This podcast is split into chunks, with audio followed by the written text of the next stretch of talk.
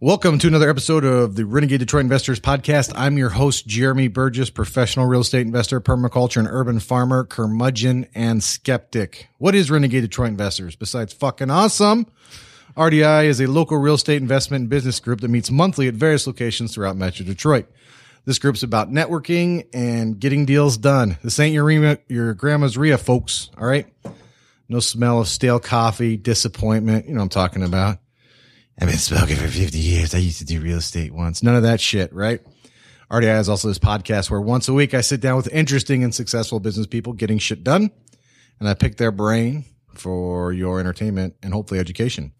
And if you enjoy this podcast, uh, now's the time. Hey, give it a like, man. It's a free podcast. Share it with your friends, anybody you think would enjoy it. If you wouldn't mind, I'd really appreciate if you rate it on iTunes or Stitcher. Um, all that stuff really does help. If you have any questions or suggestions, leave a comment, send me a message, go to renegadedetroit.com, renegadedetroit.com. If you're interested in attending local meetings, go to meetup.com forward slash renegade Detroit investors or facebook.com forward slash Detroit investment club. Sorry about that. At Jeremy Burgess, hit me up on Twitter. Go to youtube.com forward slash user forward slash Detroit wholesalers. Legal disclaimer. It's not me, man. It's the world. Quit quit voting in dumbasses. We don't have to do this. In no way, shape, or form should anything that I and or my guests say be taken as legal and or investment advice. We highly recommend that before you make any investment and or investment decisions, you put on your big girl or big boy pants, grow to fuck up, contact a lawyer, an attorney, or other licensed professionals, be an adult, and don't fucking sue me. All right. Show quote of the week. Time for the Renegade Detroit Investors Show Quote of the Week, where I try and pick a quote that sets a tone for the podcast and hopefully your week and I hope Josh is okay with this because I picked an interesting one this time. So we shall let the reader answer this question for himself. And in 2016, it could be herself too. All right. Who is the happier man? He who has braved the storm and lived, or he who has stayed securely on shore and merely existed? Hmm. Hunter S. Thompson. My man. Without further ado, ladies and gentlemen, my guest, Josh Sterling. Hey, Josh. Hey, thanks for having me. All right. So, man, you've done some shit. So here we go. Phase one, 1983 to 2007. Grew up in Lake Tahoe, California. Left in 2001 for college in Daytona Beach, Florida. Become an airline pilot like a boss. Graduated top of the class and was hired on at the airlines right out of school, 22 years old. Bought a condo for his primary residence. Thought everything was awesome. And he'd done everything right. I remember what that used to feel like. I'm so smart. Oh, yeah. I know all this shit. 22. Invincible. Phase two, 2008, realized I was making $30,000 a year at the airlines after company downsizing and lots of instability. Managed to accrue $175,000 in student loans. Good Lord. Yeah, that sucked. And I was paying for it. Realized I bought my condo at the top of the market and was $100,000 upside down. That sucked too. Wait, that's everybody else's fault, right? Yeah. No, okay.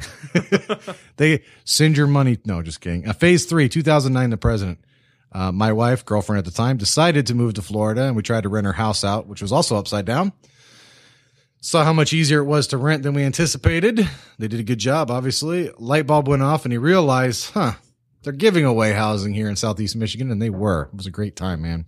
They still are too, I think. Yeah, we're still buying. Yeah, in comparison. Uh, so you, like a fine American, uh, scrimp saved and use 0% credit cards enough to buy a $40,000 turnkey rental. And of course, many mistakes were made and we'll get into that, I'm sure, right? Oh, yeah. And then it started dawn on you that you could probably do it better and cheaper yourself. You did the whole thing, right? So you mm-hmm. started doing that. After you had seven houses, obtained a commercial blanket loan and walked from the closing with a hundred thousand dollars cash money. Was that in a suitcase? Cash money? Ching, it was just in a bank account, but I blew through it like it was in a suitcase. Did you put your girl? Never mind. I'll ask that one after. That's that's my plan for my first hundred thousand dollar deal. I've had a seventy five thousand dollar deal. Anyway, I'm getting I'm digressing. Sorry. Um, got another 150k on another commercial blanket loan to do the same. Somewhere in there, he started Epic Property Management because no one could manage as well as you could. Learned that hiring people and putting systems in place is a key to success and that almost all investors are missing this key component. I can verify that. Me being one of them, especially uh, post minus two years ago. and then rinse and repeat and up to 131 units today. 132. 32. Yeah, they can just keep coming. Hey, you sent me this like a month ago. You only bought one more? I know. I'm trying. That's my fault. All right. Then rinse and repeat. And starting to work on some syndicated deals. Am I allowed to say that? Oh yeah, sure thing. With- I got all kinds of interesting stuff we're playing with now. Yeah. A potential 55 unit apartment building on the way in late Uh, uh, March. uh, that one didn't go through. Ugh. Oh, but well. you win some, you lose some. Yeah, that happens. Sorry. I should check with you first. So That's all right. I'll. Go talk to about the Epic- failures too. Yeah, there, there are plenty of those. Epicpropertymanagement.com. Go there, check them out. Epicpropertymanagement.com. 734-225-6934. Josh, I've been looking forward to this one. I wanted to get deep into the double digits before I did this like little question and answer interview. You, you made the shit. Oh, here's my wife. Thank you. She went and got coffee. Thank you, baby major Jesus. I needed that.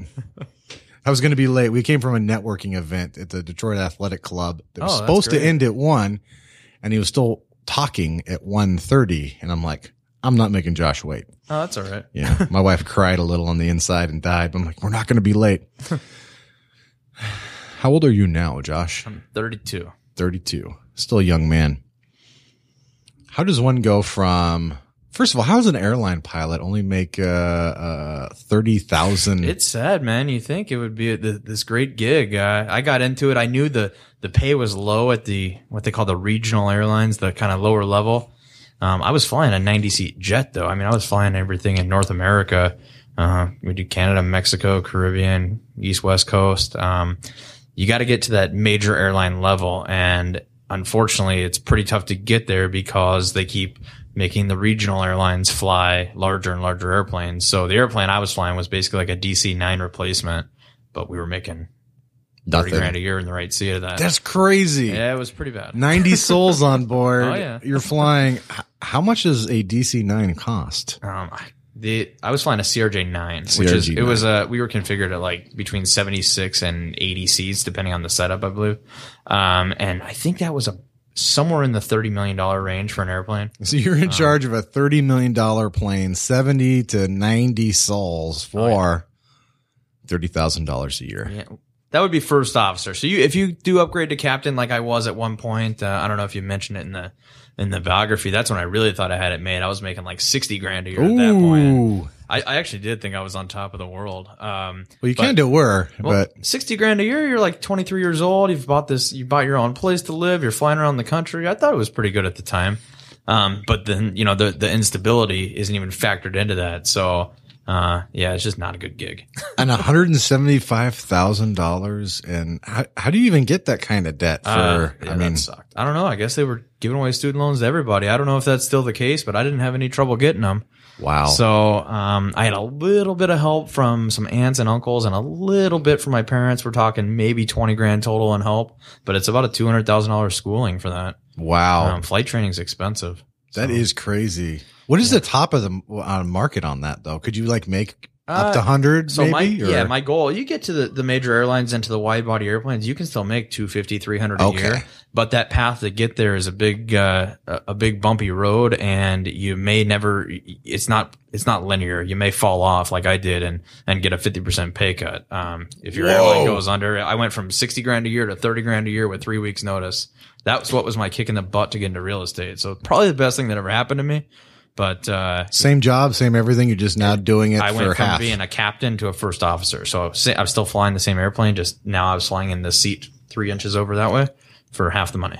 and yeah, it was terrible, but good. It, it- blessing in disguise, right? It, well, yeah, absolutely. But somebody, somebody at corporate took your file folder and moved it from the left into the right, and that means you get half now. Half. Yeah. Yeah. Apparently, well, I know the airline business is just absolutely cutthroat too. I mean, Terrible. I remember reading um, Richard Branson's book, um, "Losing My Virginity," and if that doesn't make you mad at government, I literally don't know what will. Right. So I can only imagine what's like in a more competitive atmosphere. Yeah, it's tough.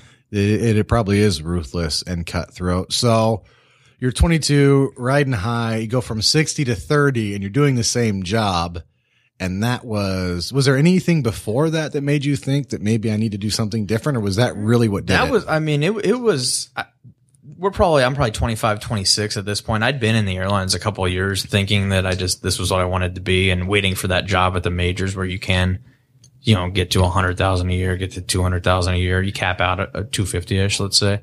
So I, I'd worked my way up to that and I did start to get tired of the the travel. I mean, you're gone even though you only maybe work 14, 15 days a month. That was pretty average for us, sometimes as little as 10 days a month. Um, you're gone. You, and when you're gone, you're away. You're gone four or five days at a time that got pretty old. Um, I would have probably stuck it out if it wasn't for that big pay cut. That was the real eye opener. I knew it was unstable, but at that point, it was just it's just defeating. I'd done everything right. I mean, I got I graduated top of my class in school. I was probably maybe fourth summa cum laude in my class. I was you know, I, I busted my butt in, in school to get here and I'd done everything right. I bought my own place to live in and just a combination of everything you do in life that you're told you're supposed to do. And it didn't work out. And it's, it, it made me open my eyes and, and say, I got to do something different. Yeah, it's amazing. What's a that's one of those strange um, events that happen, like similar in my life. Uh, although I wreck it a little worse in years, but sometimes you don't change until the pain of changing is less than the pain of staying the same, Oh, right? Yeah. Oh yeah. That's one of the unique things about being a, a space primate on this planet, right? I'm just going to wait until it's way worse. of course, I wasn't thinking that at the time, right? Yeah, if I could do it again, I wouldn't be going to college. I'd take no. that couple hundred Yeah. thousand dollars and I'd be riding real good right now. be, But ride, be buying real estate, I didn't. Uh, hundred dollar bills right out the Oh yeah. right around the apartment you want, flying yeah. around in a circle. I got money. You want to sell? That'd be awesome. We should do that. so, what was you take the pay cut and you decide you have to do something? You could have done anything though, really. There's Yeah. lots, and you're a smart I, I did. I, I did other things. I actually. Uh, Okay, what'd you do? Into, I, I'd had an offer to be an air traffic controller right out of college as well. Um, and at the time, I, I, I went through the process while I was waiting for the airline uh, hiring thing to come around. For you know, it was only really a couple months, maybe. And I um, and I basically just stopped them dead in their tracks. I just stopped responding to this lady's phone calls for the hiring process for the FAA because I was going to be an airline pilot and I didn't Yeah. need anybody else. I, I mean, I just blew them off. It was Baller. terrible. It, Yeah. it was stupid, really. And so fast What? forward, Are you saying you're stupid as a young 22 year old Yeah. man? Oh, yeah. Oh yeah. so I uh, Same here. four years later, I I realized this airline thing isn't all it's cracked up to be, and and I'm just I'm racking my brain for what I can do. Like you said, I got to do something. So I air traffic controllers are making one hundred fifty thousand dollars a year. I'm like, what was I thinking four years ago? I'm going to call this lady back and see if I can still get in the door here.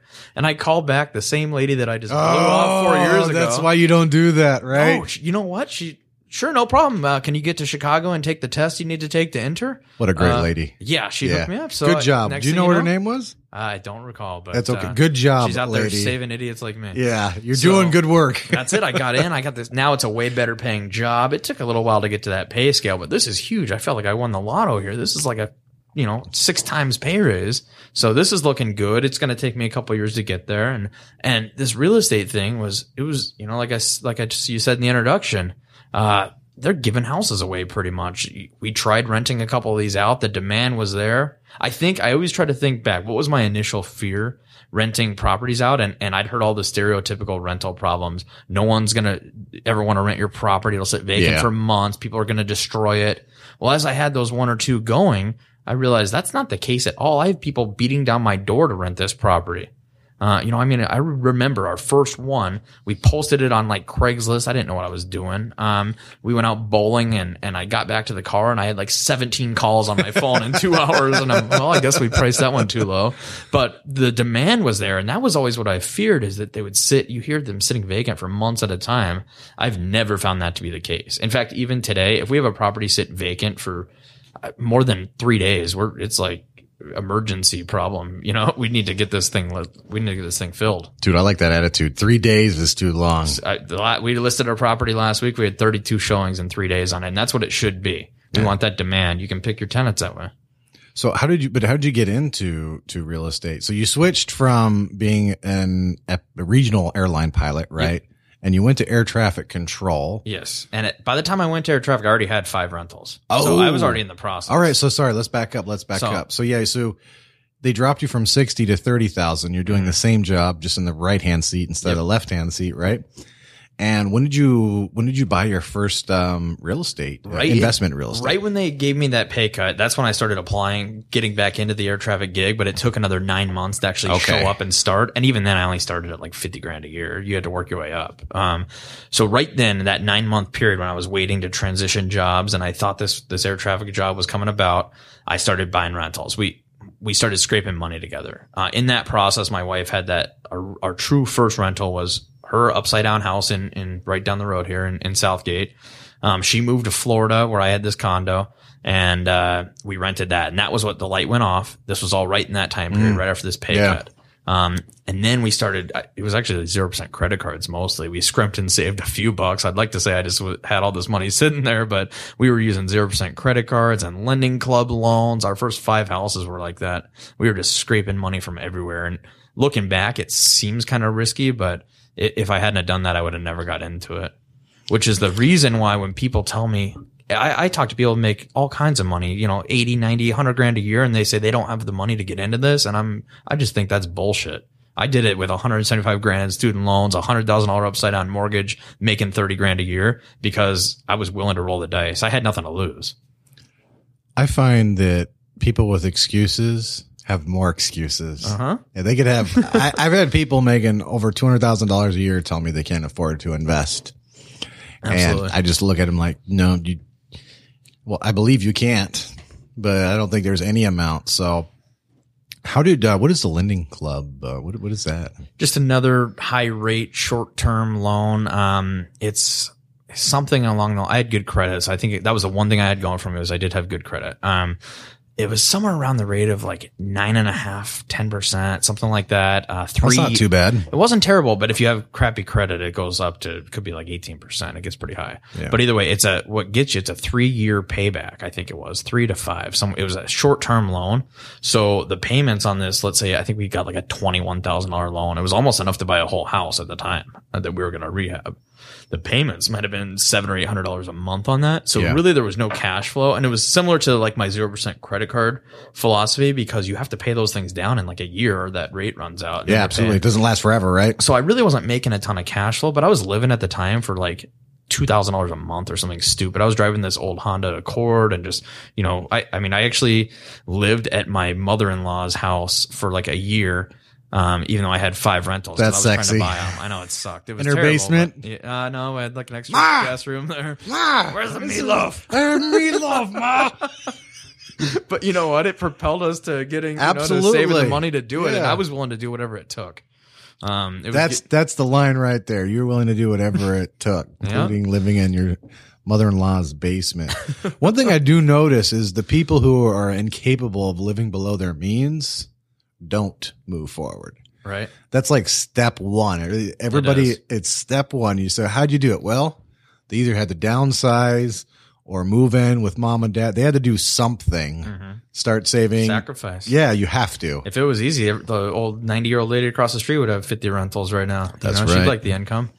But it, yeah, it doesn't happen that easy. Instead, she's yelling at the TV and watching as the world turns, right? Is that even on there? I don't even my know what that grandma. I don't have. TV. I still sacrificing her. Yeah. No. hey, I gave up TV as a teenager. Never looked back. I, Yeah, I I don't, don't miss even it. miss it. It does make it a little awkward at the office. And like, so just, I'm like, well, I don't know what you're talking about. Like I found out last week what ISIS is. Really? You didn't even know what ISIS I mean, was? maybe not last week, but I get behind on the times. This Wow. water crisis, I was a month out finding out. Dude, I fucking hate those people. I'm fucking Boko Haram. But I'm not going to get on that. Everybody knows on my Facebook, I'm already crazy. I don't need to get onto this. So you go from being a pilot, you buy a bunch of rentals, patchwork together, you and your wife live in. You weren't married then at the time, though. It was your girlfriend, right? Right. Fiance? Yep. Girlfriend, somewhere. Fiance somewhere in there. something came there. about. Living in Yeah. mother in law's house. Yep. She no, she so this is good. The airlines not only will they screw up your life and cut your pay, but they'll move you all around the country to be based different places. So Ugh. right about the time she moved to Florida to go to nursing school, because I was down there, um, I got transferred to Detroit, but she'd already enrolled in nursing school. So she's living in my condo in Detroit. I'm living at her mother-in-law's house or her mom's house in uh, Trenton, right down the road here.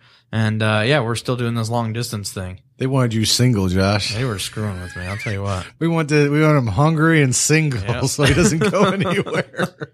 Dude, that sucks. How long Yeah. did you have to live apart from your? Uh, I woman? lived apart from her a year after we were married. We were still living apart. She finally moved back because she was committed to nursing school at that point. So, Yeah. you know, couldn't couldn't go change in the middle of the program. No, I bet that. Yeah, the program doesn't care, right? Nope. Yeah. Okay. You start again somewhere else.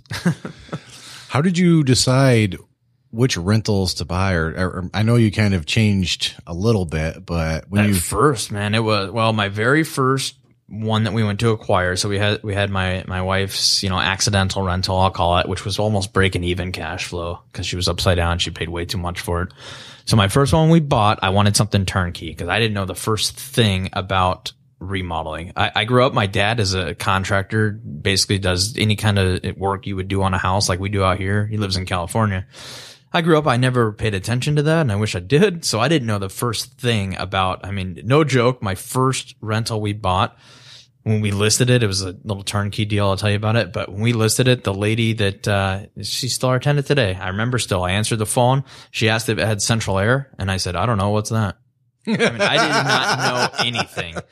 So you I didn't know what AC was. I didn't know what we don't have central air in Lake Tahoe where I grew up, so Yeah. I didn't know what central air was. So I mean, I didn't know anything. You, I was the dumbest of the dumb. I did there. This is also no joke on this first one. Had a huge sign in the window, like a four by four sign that said "for sale on land contract." And I told my wife, I'm like, I, that seems like some kind of scam. I think we should just pay cash for it. We scraped up forty grand, so I paid cash for this thing. I could have like leveraged and You probably could bought- have, yeah. I mean, I could if I would have just had like even an ounce of knowledge. I didn't know about a REIA group. I had like seven houses before I found a REIA group. I mean, I just did this so wrong.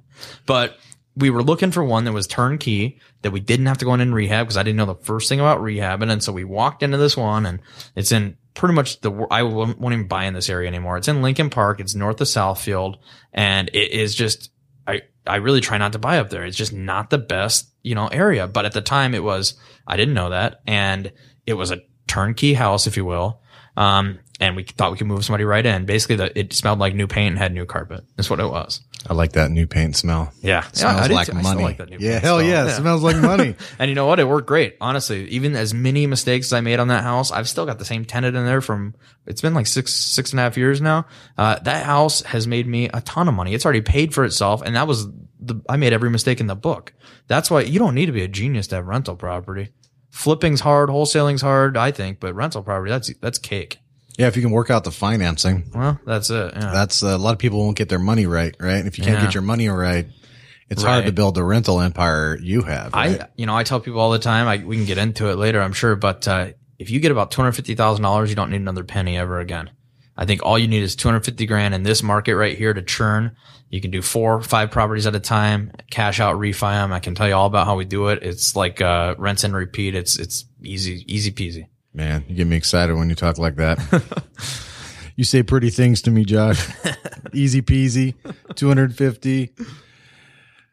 Rental market though, that that is how most of anybody who has any real money makes money is in owning real estate over time. That's there's just hands down it- it's is quick money. There's nothing wrong with quick money, but it's tax disadvantaged. You, it's earned too. You have to actually do the Oh, yeah. work.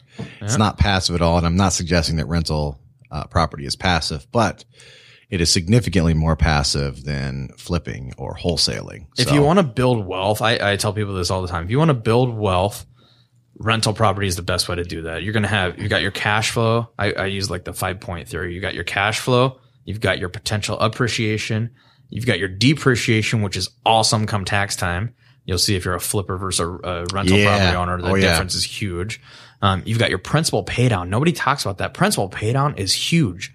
You know, if, if, especially when you get into to larger notes, you get into a million and a half, a two million dollar note, you're paying three and four thousand dollars a month in principal off just making your payments. That's already accounted for in your cash flow number, right? And then you've got this. I stole it from uh, this guy Jason Hartman as a podcast. He's a pretty sharp guy, I think. Um, and it's been a while, but he calls it inflation induced debt destruction. If you start thinking about it, you you buy, but you buy a property today, right? Let's just say you get your conventional mortgage. You buy a property today in today's dollars. That mortgage isn't due in full for 30 years. So you're paying debt is inflation is a debtor's best friend, right? And that's basically the principle there. you're paying this mortgage yeah. off with 30 years later dollars. It's huge. You know, and, and at the Josh rule of, Hartman, who what's his Jason- pod? Jason Hartman's this Jason, guy. I'm Yeah, sorry. What's really his listen to him a pod? What's his podcast? you know, Jason Hartman, I'll look it up I while you're bet- I- talking. I bet yeah, that's I'll it. Google it while you're talking. It's uh, but but you you get this property in today's dollars, and there's a thing called the rule of seventy two, which is basically how how quick will something double. So at even three percent inflation, you could argue inflation's way higher than that. I don't know. I It don't is, get into but it. yeah. So let's just say it's three percent. So at three percent inflation. The value of a dollar is going to double every 24 years, which is why, like, when I was a kid, candy bar was 50 cents and now it's a buck or whatever. So every 24 years, value of money is going to double. So if you're paying a note off over 30 years, it's almost like you're getting a property for half price, if you think of it that way. So it's just one more way that rental properties, I think, make you money. that is a great say. So it's a debt uh, inflation with debt induced. I stole it from inflation. Jason Hartman. Yeah, I gotta say it again. Inflation induced debt destruction. Inflation induced debt destruction. That is genius. I love that. And you're absolutely right. Because the way the way it's to build wealth too in real estate, you're actually building debt mm-hmm. as well. Oh, if I my goal right now is I want a hundred million dollars in debt. People are afraid of debt. I'm not. It's smart debt. There's stupid debt is like my airplane. I can tell you all about that. But you got to have some toys. You know, your house is stupid debt. That's a liability. Your car is stupid debt. But but debt for a cash flowing rental property, that's that's an a- you know that's that's a, a necessary evil there, and it's a good thing because this cash flow is going to pay it down for you. Your tenant's going to pay that payment for you. Yeah. So you get your first one. It goes way better than you think. You miss out on an opportunity to get some seller financing too because you wanted to go all cash. Yeah, because I didn't know what I was doing. That's funny though. hey, you know what? A lot of those land contracts are scams. So you're not necessarily. Yeah, I would wrong. love to buy something on land contract today. I look all over for them Give him a call. you would love to buy something from you on land contract right now. right now. Um, obviously you learned what you didn't want to do too after that first one, right? Or how Yeah. many more did you buy before you Well, kind no, so that one we did it. We got it. We got it leased right away, and and okay, now we've got really two rentals, right? You know, the accidental and then this intentional rental. We paid forty thousand for that. This was like middle of 09. Not the market hadn't even really bottomed yet in hindsight, but fine.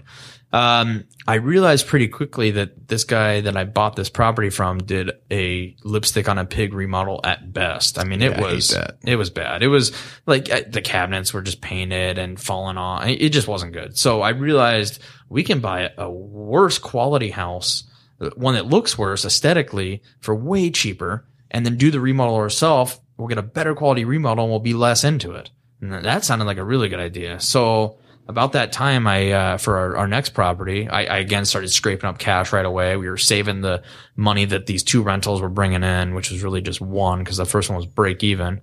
We're getting more 0% credit cards. We're doing whatever crazy thing we can get we got a tax refund for like four or five grand that went right into it. Just whatever we could do.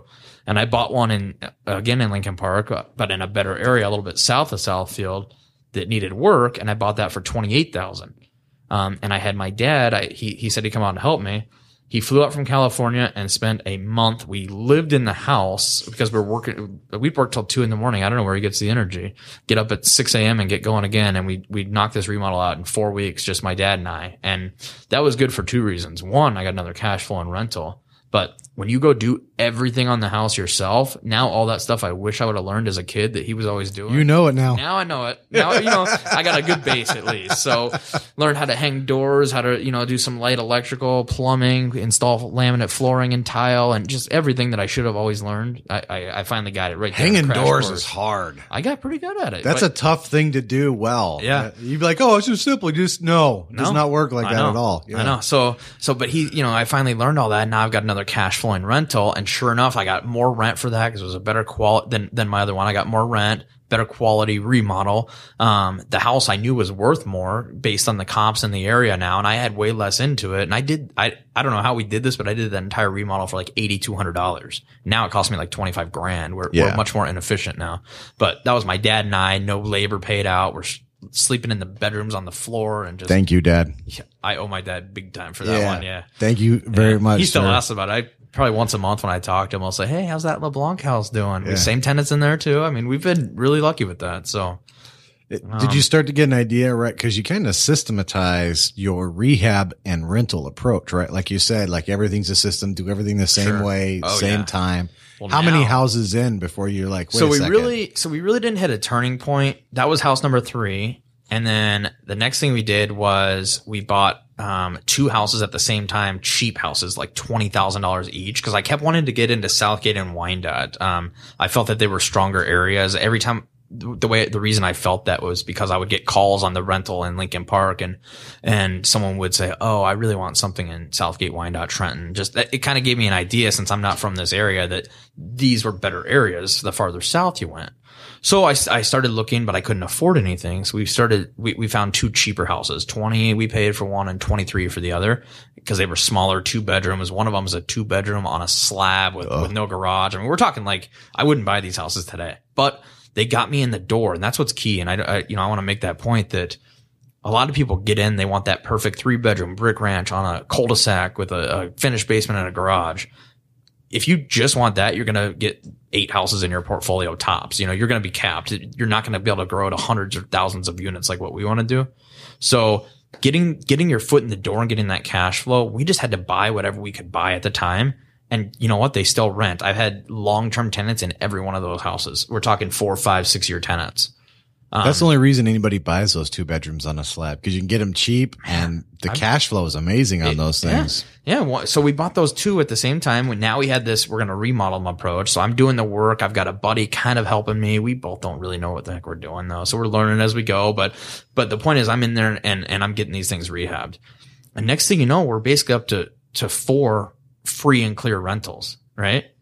Um, the first one had a big mortgage on it. So we got these things done and this is all through i mean i'm talking this is crazy financing this is 0% credit cards this is lending club this is an unsecured line of credit at 15% interest from chase this The is what, change from the couch and the coffee. every, man, yeah. everything Yeah. so we did that and i'm like okay i've got four free and clear houses right now that should be i should be able to pull some money out of this i initially thought i'd just be able to go refinance them one by one i'm, I'm searching for ways right along the way right at the same time um, we bought a duplex on land contract um, very similar to that first remodel, but the terms were great. Um, so we bought that. So now we're up to basically seven units, I think. I had the four free and clear, the duplex, with, which would be six units, and that one uh, first rental that was uh, that was break even right? So, so I finally, I found this bank and it took a lot, a lot of searching way back. This is, credit was really tight back in like 2010.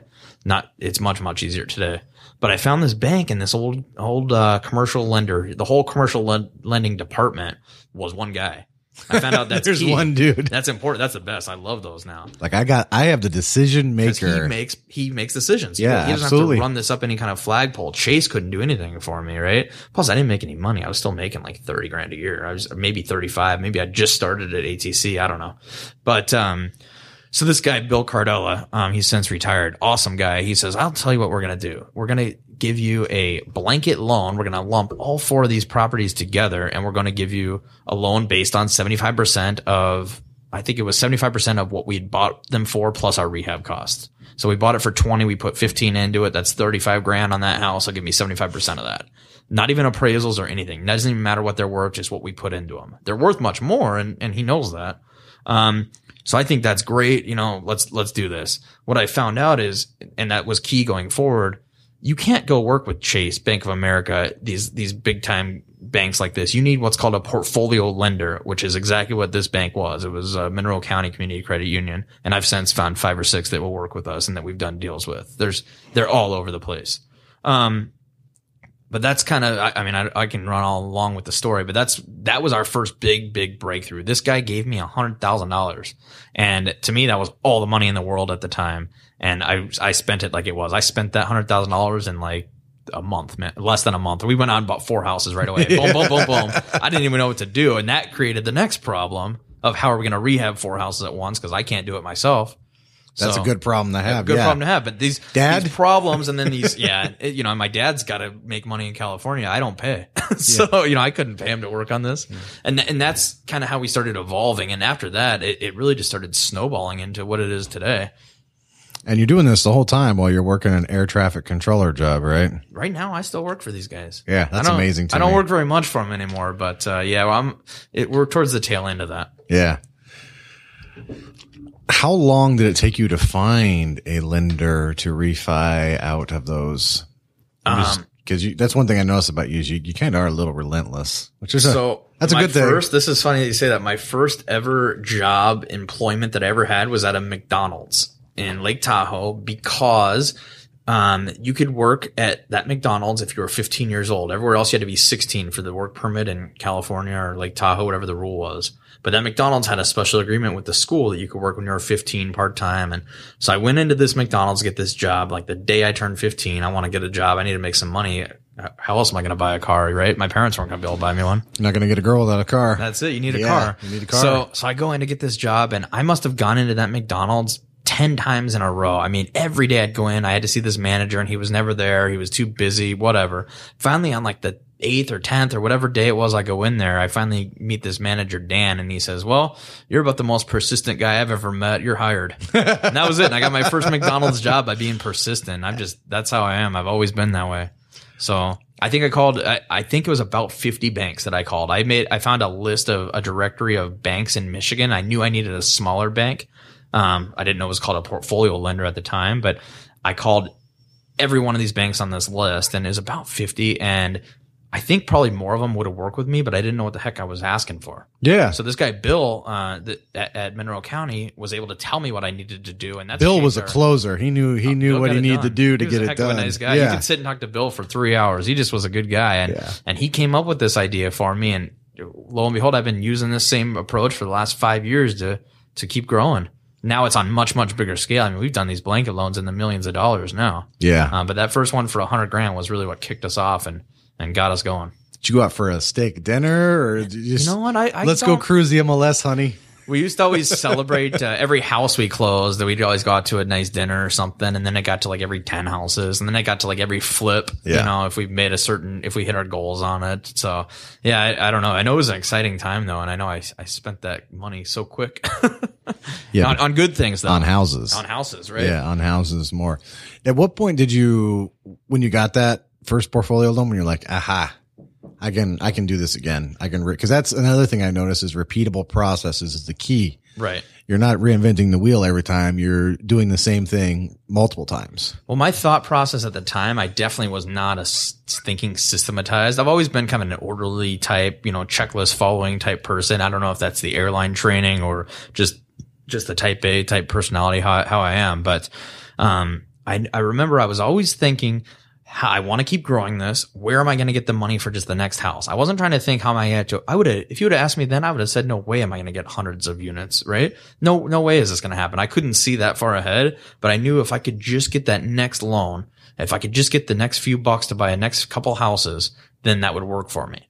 So I didn't know I could get multiple portfolio loans like this. I, for all I knew, this was a one and done thing. Hmm. But I knew, hey, I've got my own house. I, at somewhere in there, I bought my own house. I bought it cash, thirty thousand dollars. I still live in it today. We've done a bunch of remodel work on it. It's a nice place. I like it.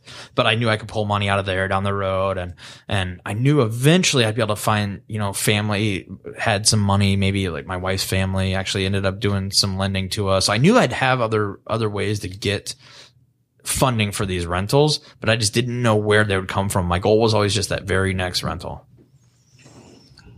Being that focused though, sometimes I, I, you know, focus like that is generally, I think, a good thing. Not always because you do miss some things, but, um, how long after your first portfolio loan to your second portfolio loan?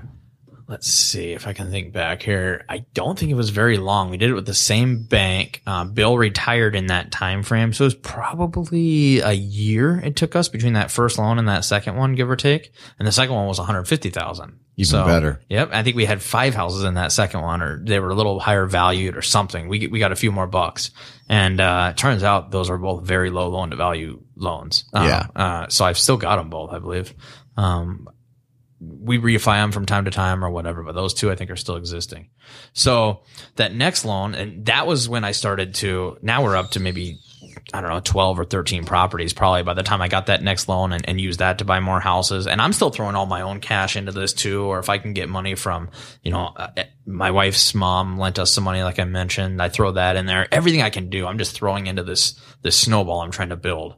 Um, and that after that second one is where I think things really, really started to, to take off as far as growth and as far as adding properties. What year was that? We're back in like 2011 now. Okay, yeah, so about five years ago, The market had kind of started around the bottom. I feel like looking back now, I think it, in my mind, the market kind of came out of the bottom somewhere in 11, maybe early 12 for our markets.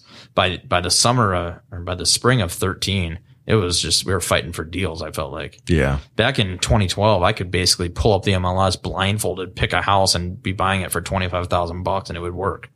Uh, Yeah. 2008 was, uh, 2008, 2009, 2010. Good years.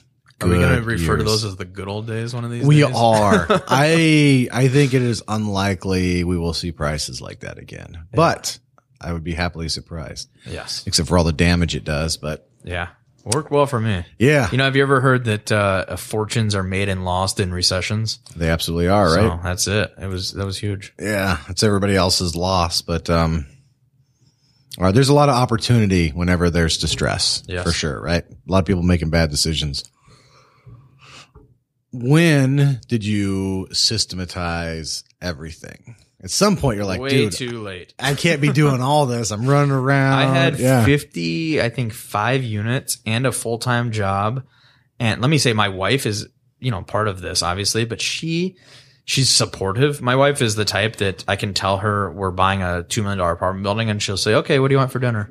So she's supportive of it. She backs me in it, but she really doesn't have any interest. She definitely doesn't have the drive I have for it. So I was basically doing this on my own. She'd do some showings for me just to help out because I needed the help, but with a full time job up to about 55 units, which was just stupid and crazy. And I shouldn't have done that. yeah. Did you get any sleep? It was ridiculous. It was just like, it was, it was so hectic. I was taking all, at one point, I, I was even doing maintenance work up to about 25 units. I would do my own like handyman work. That's So crazy. it was man. just stupid. And- if I would have, if I could have gone back and redone this, I could really build something big. Um, it's a lot easier working backwards, isn't it? oh, it? I could work backwards. I could, I could fix everything. I work backwards like a boss too. I'm a fucking genius backwards. Look at all the shit I missed. I'm a boss. So yeah, uh, about 55 units, full time job. Um, I was doing all, answer all the phone calls. My wife would do some of the showings occasionally, some of the lease signings, but everything that comes along with it, we didn't have anybody to work for us. I didn't have an office or anything like that. It was just like a mom and pop operation, but I started building some systems out of necessity. So, you know, our leases got to the point where we had a format you could enter the, the details and that would populate a lease. We had, um, spreadsheets at the time that that would uh, and that's actually a, a big point that, that I'll talk about here but uh, that we had systems in our spreadsheets where there were certain areas to enter you know rent payments to enter expenses. Um, about that time that 55 units I realized if I really want to grow this thing actually what what the I, I wait for catastrophe is what I do. Uh, what happened is I have this like breakdown. I I um I had bought this 24 unit building at like 42% occupancy, which is what kicked us up to that about 55 unit range or somewhere, whatever it was. Right about as we're buying this thing, I realize I cannot, man, I cannot pull all this off. Like I'm having a nervous breakdown here. They handed me a Ziploc bag, a freezer size Ziploc bag of keys at Oh closing. God, And said, here you go. And I didn't know, I couldn't get in units. I'm 42% occupied. So I've got vacant units, but I can't get a key to it. We're, we're having locksmiths pick locks. And it just, it, that was like a, a breaking point for me. At that same time, I realized I've got a good job now. I'm making great money at this ATC job. If I want to take a vacation without phone and internet, it's out of the question because of this rental monster. You can call it a business, but this monster I've created. And I'm just like, what the heck am I thinking? So that was, it was kind of a breaking point. And I said, all right, I need to, I need a management software. I can't train my Excel sheets to, to somebody else, right? I need a software. I, I need, I need some systems. I need some people to help me out here. Otherwise, there's no point in doing this. You know, this is, I've just created myself another full-time job that's extremely stressful.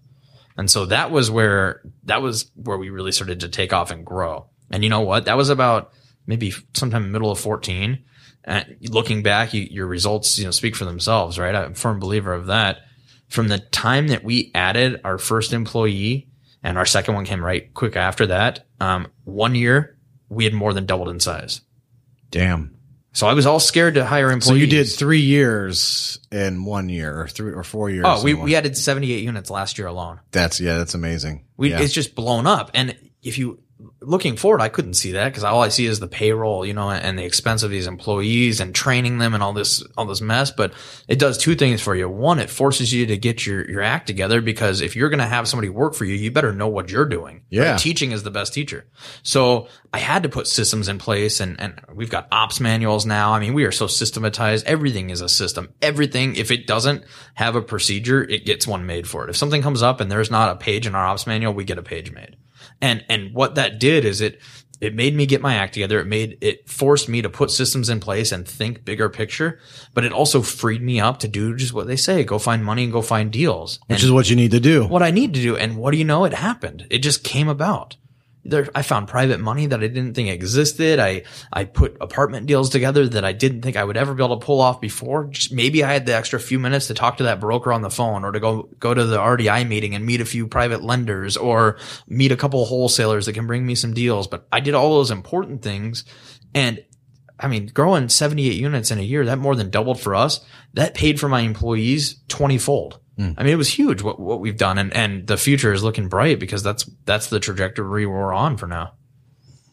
What system do you have for adding new housing inventory to your current stock? Because I imagine we find it? you. Well, yeah. How do you decide what to buy and where to buy it? Well, now we can be a little bit more picky. yeah, that's what I'm talking about. but we weren't you know i mean it took a while it took a while to be able to be picky now we're looking we what we use is mls um i honestly I have a project manager that does all this for me so we buy houses that i've never seen anymore which is cool i sometimes will own a house i've never been to it um but our project manager will, will scour the MLS. He's always, he's out right now, right, looking at houses. Um, we'll write offers on them, try to get them off the MLS. Uh, we use wholesalers. If any wholesalers can bring us deals, we'll, I'll look at everything, uh, in, in our geographical area, um, this downriver area.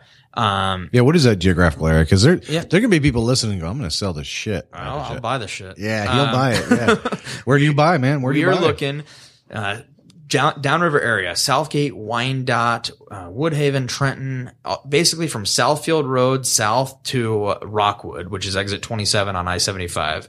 Um, and then the river east and basically Telegraph Road on the west. We, we try to keep everything we own is pretty much in that tight knit area right now, which has been a huge benefit as well. Um, if you want to build systems and, and have a vendor list that you can just rinse and repeat with, uh, keeping everything in a tight knit area really, really helps. And do you have a formula like after repair value? Oh, yeah. what, what, do you, So, what are you looking What for? What we've been doing for about the last year since I've had the project manager on board and I've had to have systems. I tell him to go out and buy houses. I got to give him some criteria. Absolutely right. Don't So here's what we're blind. doing. I'll give you I'll give you the secret sauce right here. It's uh we buy everything like we're gonna flip it. Um one thing we haven't talked about, but how we our remodels became uh, what I'd call top of market remodels. We're talking granite countertops, stainless appliances, all new hardwood or refinished hardwood flooring, six panel doors.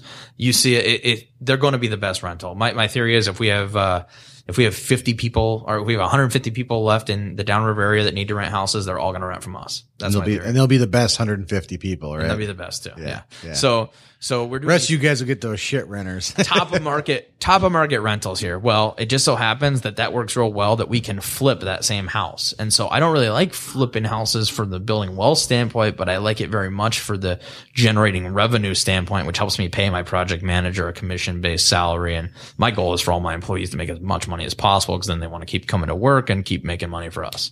So that being said, we do the same remodel on a flip or rental. Therefore, my formula is the same to buy anything we buy. Single family house. It is ARV, which is your after repair value. We want 92% of that. That takes account for all the closing costs and, and, and selling fees and whatnot that you have to do. Then we want a $20,000 profit. And then we want to take out our rehab costs. So quick example, $100,000 house, a house worth 100,000 bucks fixed up. 92% of that's 92 grand. We want to make 20 grand. That leaves 72,000 and our rehab is typically 25. So I've got to buy that for $47,000. Boom. We'll buy it for 47. I won't buy it for $47,100. I draw the line and it's nice, easy line in the sand. What that does, even if I'm going to try to keep most of them as rentals, it gives me the option to flip it, which we sometimes will. But more importantly, I'm going to package these rentals together and I'm going to do a blanket loan refi, right? I'm going to put four or five. Sometimes I just did one where I put, I don't know, half a million dollars worth together. It was like eight houses or something. And we just closed that last week. And since I had that equity built in, that $20,000 profit I, I just mentioned, that gave me that equity in the property to be able Yeah. to pull back out. And I basically pulled all my capital back out. so you, you actually back your way in the property. You did it on accident in the beginning, but Yep. now you do it on purpose. Right. You know what the blanket loans are going to be. Mm-hmm. Hey, why, why not flip this slowly over 30 years, right? Right. And they're going to give me 75 to 80% loan to value. So if I've already backed in that profit number on, on my purchase, which is where you make the money that Yeah. you buy, uh, I'm covered. I can pretty much refi my capital out, which is why I said earlier, if you have $250,000 in working capital, that doesn't even have to be your own. It can be private money. It can be from under your couch. It can be 0% credit cards. It can be whatever you want. If you get 250 grand, you don't ever need another dime. You can keep, if you want to build single family rentals, you can just keep buying, refining the money out and going to buy more. How many houses do you guys have to look at before you get one accepted? It varies. You know, we have, um, it, the market flows in these uh, seasonal type, uh, ebbs and flows here. So we, April, March, April, May is real, real tough. We, in fact, last year we bought a couple houses that probably weren't the best deals that time of year because we wanted to buy something. We had all this cash sitting there. Uh, we're in that situation right now and we're coming into that time of year, which I don't like. Um, so those times of year, it's really, really tough. Um, you get into the middle of winter and it's a lot easier sometime. Um, we had a situation come up last September, October where we were out there every day hustling, trying to get houses. Well, I think Mitch, my project guy, is looking at 15 places today. That's not abnormal for us. We'll do you think you'll get one on, out of those 15? Oh, yeah, probably. We'll, okay. we'll write offers. And I think he looked at 15 yesterday. So let's say there was 30 houses he looked at. This is basically MLS and a couple of wholesaler deals that, that come across our plate that who knows if they'll work. Um, That's a good point. Yeah. I, we, but we look at everything. We will, yeah. if you bring it to me and it's in the area and it, has any kind of potential, we'll go look at it. We'll actually physically go drive by it or get in the house if we can. Um, we'll probably out of that three on average, we might get three of the, out of that 30, we might get three deals. Okay. So like um, one in 10 ish. But of course it's not perfect like that. So we might look at 30 and get none. And then we had a situation September, October that came up where we got eight of them within like a one month period. We bought eight houses and that's all good and fun until you realize now I got to manage eight rehabs. Yeah. Or my project manager has to manage eight rehabs. You so better get busy, Mitch. Yes, he was. He's sweating. Yep, we're done. we we actually just got the last one. Was that one I told you about? Thirty two showings in three days. So we think we did a pretty good job. How do you organize all that? Because he's looking at houses. I mean, do you have a CRM or how do you know? Uh, we have a. We're still on the Excel program on that. It's pretty simple. We have a Excel sheet and we put every address we look at. Some simple three bedrooms, one bath. What our ARV is. It calculates our our uh, max um, offer based on the rehab number we put in. It's like a quick two seconds. You can put a, a house in that spreadsheet. Is this in Google Drive or Dropbox? Or? Oh, he's Dropbox. He's Dropbox. Yep. Yeah. Okay. So basically, everybody can share the well. Everybody who has access to it can share your community information. Sure right? thing. Yep. Mitch is on there all the time. I can check out what he's doing. Now, if we're doing this right, I don't even need to know. Yeah. He's out looking at the houses. He's putting the numbers together. He knows our rehabs almost better than I do now. I mean, I, am really not in the day to day as much, which has been nice. So if he's doing this right, we're going to buy this house without me even knowing. Maybe I go to the closing, you know, we get the offer accepted and everything. My wife writes the offers still. Um, so that's something I actually might be farming out. That's something to come, but, uh, she's still the agent, writes the offers. Um, and so Mitch will send her the numbers. She'll put the offer in in our company name here and we'll find out we got it accepted. Hmm. Hopefully that's how it all works. All right. Let's talk about these rehabs, man. All right. That's a lot of rehabbing. Uh, yeah, I spent 600 grand at Lowe's last year. Did you get a card for that? Like, uh, you know what you get? You get Lowe's points. I had a half a million Lowe's points, and uh, you what get does that get of, you? Uh, I, anything you want you can get all kinds of cool stuff. You, I had enough to get uh, fifty one hundred dollars in Cabela's gift cards. Holy shit, that's a lot, right? Um, yeah. Um, but go, I just went to Cabela's the first time the other day. I think I could spend fifty one hundred bucks there. It's pretty neat. Uh, don't trust me. you, if you can't spend money there, give me a call. I'll come help was, you spend it. Was it. cool. Uh, you can get gas cards with it. You can get all kinds. Of, so we, we do a lot of stuff through Lowe's because we've we've kind of developed a relationship where they discount our materials.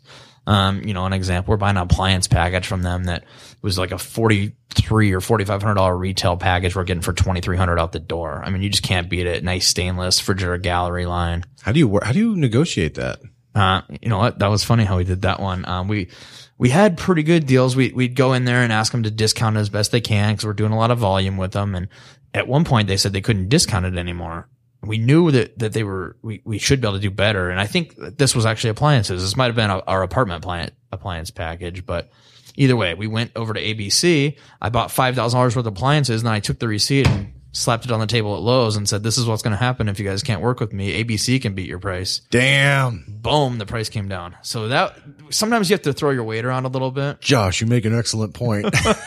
Turns out I think we can do that. But they also we we um we we get a great deal on carpet and they realized they were selling carpet below cost accidentally to us. So they had to, you know, we work with them too. It's it's a good working relationship, but they are that's definitely our core part of our remodel is is standard big box stores. Yeah, so don't Um, don't do this if you like. Look, listen, I got twelve hundred dollars. I'm gonna spend the day. Do you want my business or not? No, we did not get yeah, that's not gonna we work like that. Yeah, At least a couple hundred thousand a, a year at the, at the same exact store, the same pro desk. I mean, I not so much anymore. But if Mitch walks in, it used to be me. But if Mitch walks into a Lowe's right now, he's like a celebrity. I mean, he knows everyone in there. It's funny walking with the him. champ is here. Is there music that plays?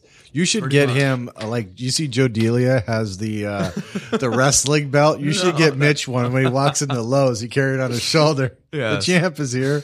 So we, we systematize this too. This rehab, pro- you have to systematize these rehabs or you'll lose your mind. So what we do is we, we're pretty much doing the same remodel. Every house pretty much gets the same stuff, especially in these areas. They're almost all the same style houses, just with a different layout. So we have a spreadsheet that has every item number that we use we continuously add to that if we find a new material that we're using. Um, we can go through a house. I, I used to be able to do it in about an hour. I'm sure Mitch is that good or better. Walk through an entire house and make a list of everything you need. Get back at the computer and put that in a spreadsheet. Takes another hour. So within two hours, you've got an entire $25,000 remodel pretty much put together and you email that spreadsheet off to your girl at, uh, at the commercial desk and they put an order in and deliver it on a flatbed. Damn, It's just like that. Simple. Two hours, you got every material for the job. There's going to be some stuff that pops up, and we have a system now where our contractors will go and, and pick up the materials themselves, and we'll get the receipts and review them and whatnot. So there's there's all these other little little parts that come into play. But the point of it is is that you could, I was running four rehabs at a time with a full time job and managing 50 rentals. So you can do these things if you systematize it. Yeah, that's crazy though. How long does it take you you and your team to do a rehab?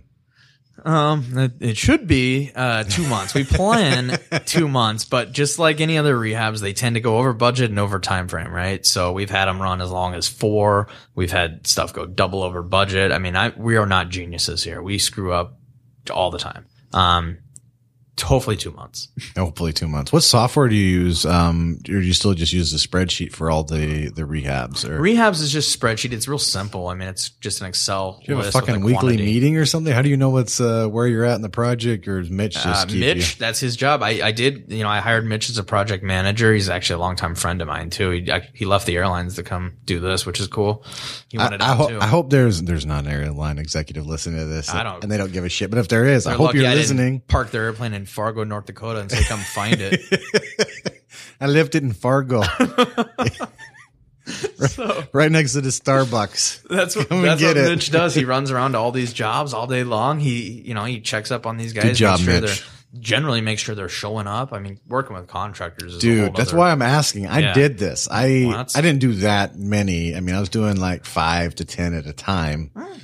That's about our peak. Eight, I think eight was about our peak at our systems level. Oh man, it was. It literally felt like the best way I put it, and I was not doing it as smart as you, obviously. Uh, it felt like I was wrestling a wolf, or like I had my boot. Uh, or or like my boot on the throat of the wolf, and the second I let up, that thing was gonna fuck me up. Like, I remember having nightmares. There was like a year and a half where I didn't get more than four and a half, five hours of sleep. And I would literally have nightmares and I would try and go to a movie with my wife and try not to look at my, I just all the whole time. I was like, if I just let up for one second, I did it the, the exact wrong way. Like if you were to go, what is the quickest way to ruin your marriage and your life and gain hundred pounds and hate everything about it? And guy, I was like, oh, I checked every box. Yay. So I'm intensely interested in how you, you seem happy. You're smiling. You, you got married in the time, obviously. So yeah, we've been married five and a half years. So yeah, long time. So obviously you're doing, you're doing something right. And the key is to, to hire somebody else and let them fucking worry about it. Right. I mean, it's a full time job, and if you have time, even even with Mitch, he had you know a bunch of problems, and we had some ups and downs too, trying to get him up on up to speed. And one of them was material delivery. So we get this big delivery at the beginning of a remodel, and that's the as conclusive as we are and as good as we are at getting as much stuff there at once, we're going to have other things we need. You just need a bunch Oh, of stuff when you're, You're gonna miss up stuff, right? house, a full twenty five thousand dollar job. And these contractors would send Mitch to Lowe's four and five times a day. No, that's bullshit. It was yeah. total BS. So what Mitch, I mean, he was running ragged. He was doing 14 hour days trying to keep up with these guys. And we finally sat down and said, all right, anytime there's a problem like that, the system's really broken, right? We said, all right, the system here is broken. What can we do to fix this? I got an idea. we'll put the contractors on. We're not going to give them their own Amex card because then they'll go spend this at you know Henry VIII's or something. um, but we'll uh, we'll put Hey, them on our how are they going to get through college, Josh? them on our Lowe's account. So if they go to the Prodesk, the Prodesk knows us. They're on an account there. They can buy things at Lowe's. And our biggest fear why we hadn't done this before was what if this guy goes and buys himself a new table saw on our dime? yeah. So to counteract that, we have a Mitch does a receipt review twice a week. So he'll go to Lowe's, get all the receipts every Tuesday, every Friday, systematize, boom. He has to do it those days. Um, sit down and just punch in item numbers. If you reading a Lowe's receipts like reading Chinese, a lot of times it's all abbreviated. So you punch in an item number online and he'll figure out what they were buying and make sure it all makes sense. And that way we, the worst we get burned is by a couple days. You know, Yeah. no one, and plus the pro desk knows us. They're not, if, if there was some crazy order going through, they'd give us a call before they approved it. Josh wants this grill. Yeah. so, He wants the new ceramic $2,800 egg. He and a told riding me. lawnmower. Yeah. Zero turn, baby. so Mitch, what we found though is instead of the 20 hours a week he was running back and forth to Lowe's, now these contractors were doing it and wow, they're much more efficient when they have to go. Yeah, it's amazing how, Funny that, how works, that works. huh? Yeah. And now it takes him maybe an hour twice a week. So 20 hours went down to two hours of work. And now that's a system that just saved him 18 hours a week. And we have the same benefits we had before from it. This, we're still buying everything through the same department, same materials. Perfect. So that's what we do. Hmm. Amazing. Now it's time to rent them. To what? Now it's time to rent them. You Oh, buy them. Yes. Yes. You financed them. You rehabbed them. You bought them. You rehabbed them. Yep. Now it's time to rent them out and or flip them. Let's start with, with the renting. How do you rent out one of your beautiful houses? Renting them out is easy. Renting them out is, well, for one, we've done the best remodel. You're not going to find our remodel. And that's the key. A lot of people that get into this want to just scrimp and save. And I did it first too. You, you don't have the money to, to spend, but having the nicest property available, they rent themselves. I mean, I have got the, the people listening won't be able to see this, but I had 32 some odd showing, 32 showings on one house in three days that we just listed. I mean, you can see the list every single Holy day. shit. Yeah. I'm looking It's at just it. nothing but showings. Point your calendar to the, to the can, to the camera. I- yeah. I book them, or actually, our, our office girl books them, and and uh, our leasing agent goes and shows it, and they rent themselves. I'm sure we got five or six apps on that house alone. You know, you typically convert somewhere around twenty percent, um, but we pretty much can lease a house in a day or two because it's the nicest house in the area. So everybody's got to live somewhere. If they're looking to rent, why would they not rent with us? Is We're that a Google calendar you're using or what? what Uh, we use uh, we're all Apple stuff here. Apple so stuff. Everything, yeah. All the computers in the office are Mac, and I have Mac. in my house, systematized, right? So it- it- yeah. they actually talk real nice. They talk to your iPhone, to your iPad. So Yeah. everybody's calendar gets an update. We run. Mitch runs our maintenance calendar off that for our in-house maintenance guy, and So you have a maintenance calendar, leasing calendar, Yep, exactly. rehab calendar. What ca- what are all the calendars you guys have? That, that's what we do. We actually we just have we try to limit it because Yeah. there's too too many. Uh, it'll get crazy. But we have a, a maintenance calendar for our in-house maintenance guy. He works off that, and we have a, a general office calendar, which is all of our leasings and or lease signings, uh, uh, showing appointments, and all that for our leasing agent. So uh, yeah, renting them. I mean, it's we put it up on Craigslist, Zillow. I don't even put a sign in the yard. We don't even put them on our website. It's just they rent so fast. It, renting them is a non-event. all right, so you put it on Zillow and what? Um, it's we used to use Postlets. Now Zillow just bought Postlets, Yeah, but it's like yeah. a, a syndicate site that puts it on Hotpads, Trulia, and whatnot. Okay, that's just blast out everywhere, They yeah. blast it everywhere, and then um, that's one, and then the other one we do is Craigslist. Craigslist. And it, it's actually switched. You know, when we first started, it was probably 70% of our interest came from Craigslist and 30% from the Zillow stuff.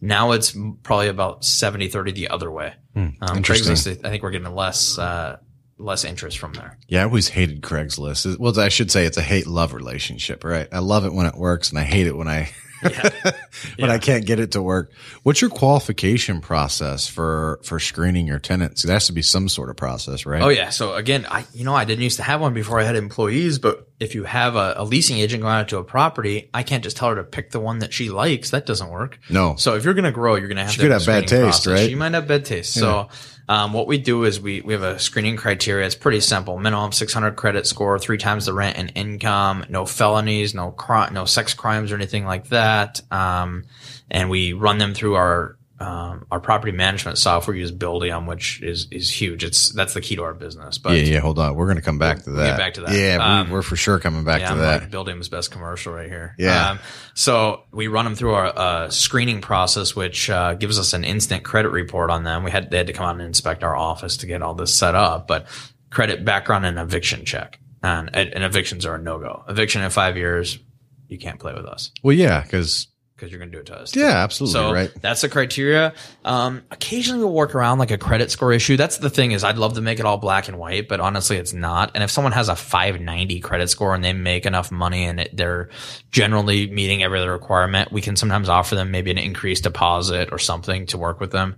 Um, but generally speaking, that's our, that's our criteria. What are you trying to get for a deposit? Uh, well, that's part of the problem with trying to increase a deposit is with these full remodel houses, we're always asking for max deposit anyways.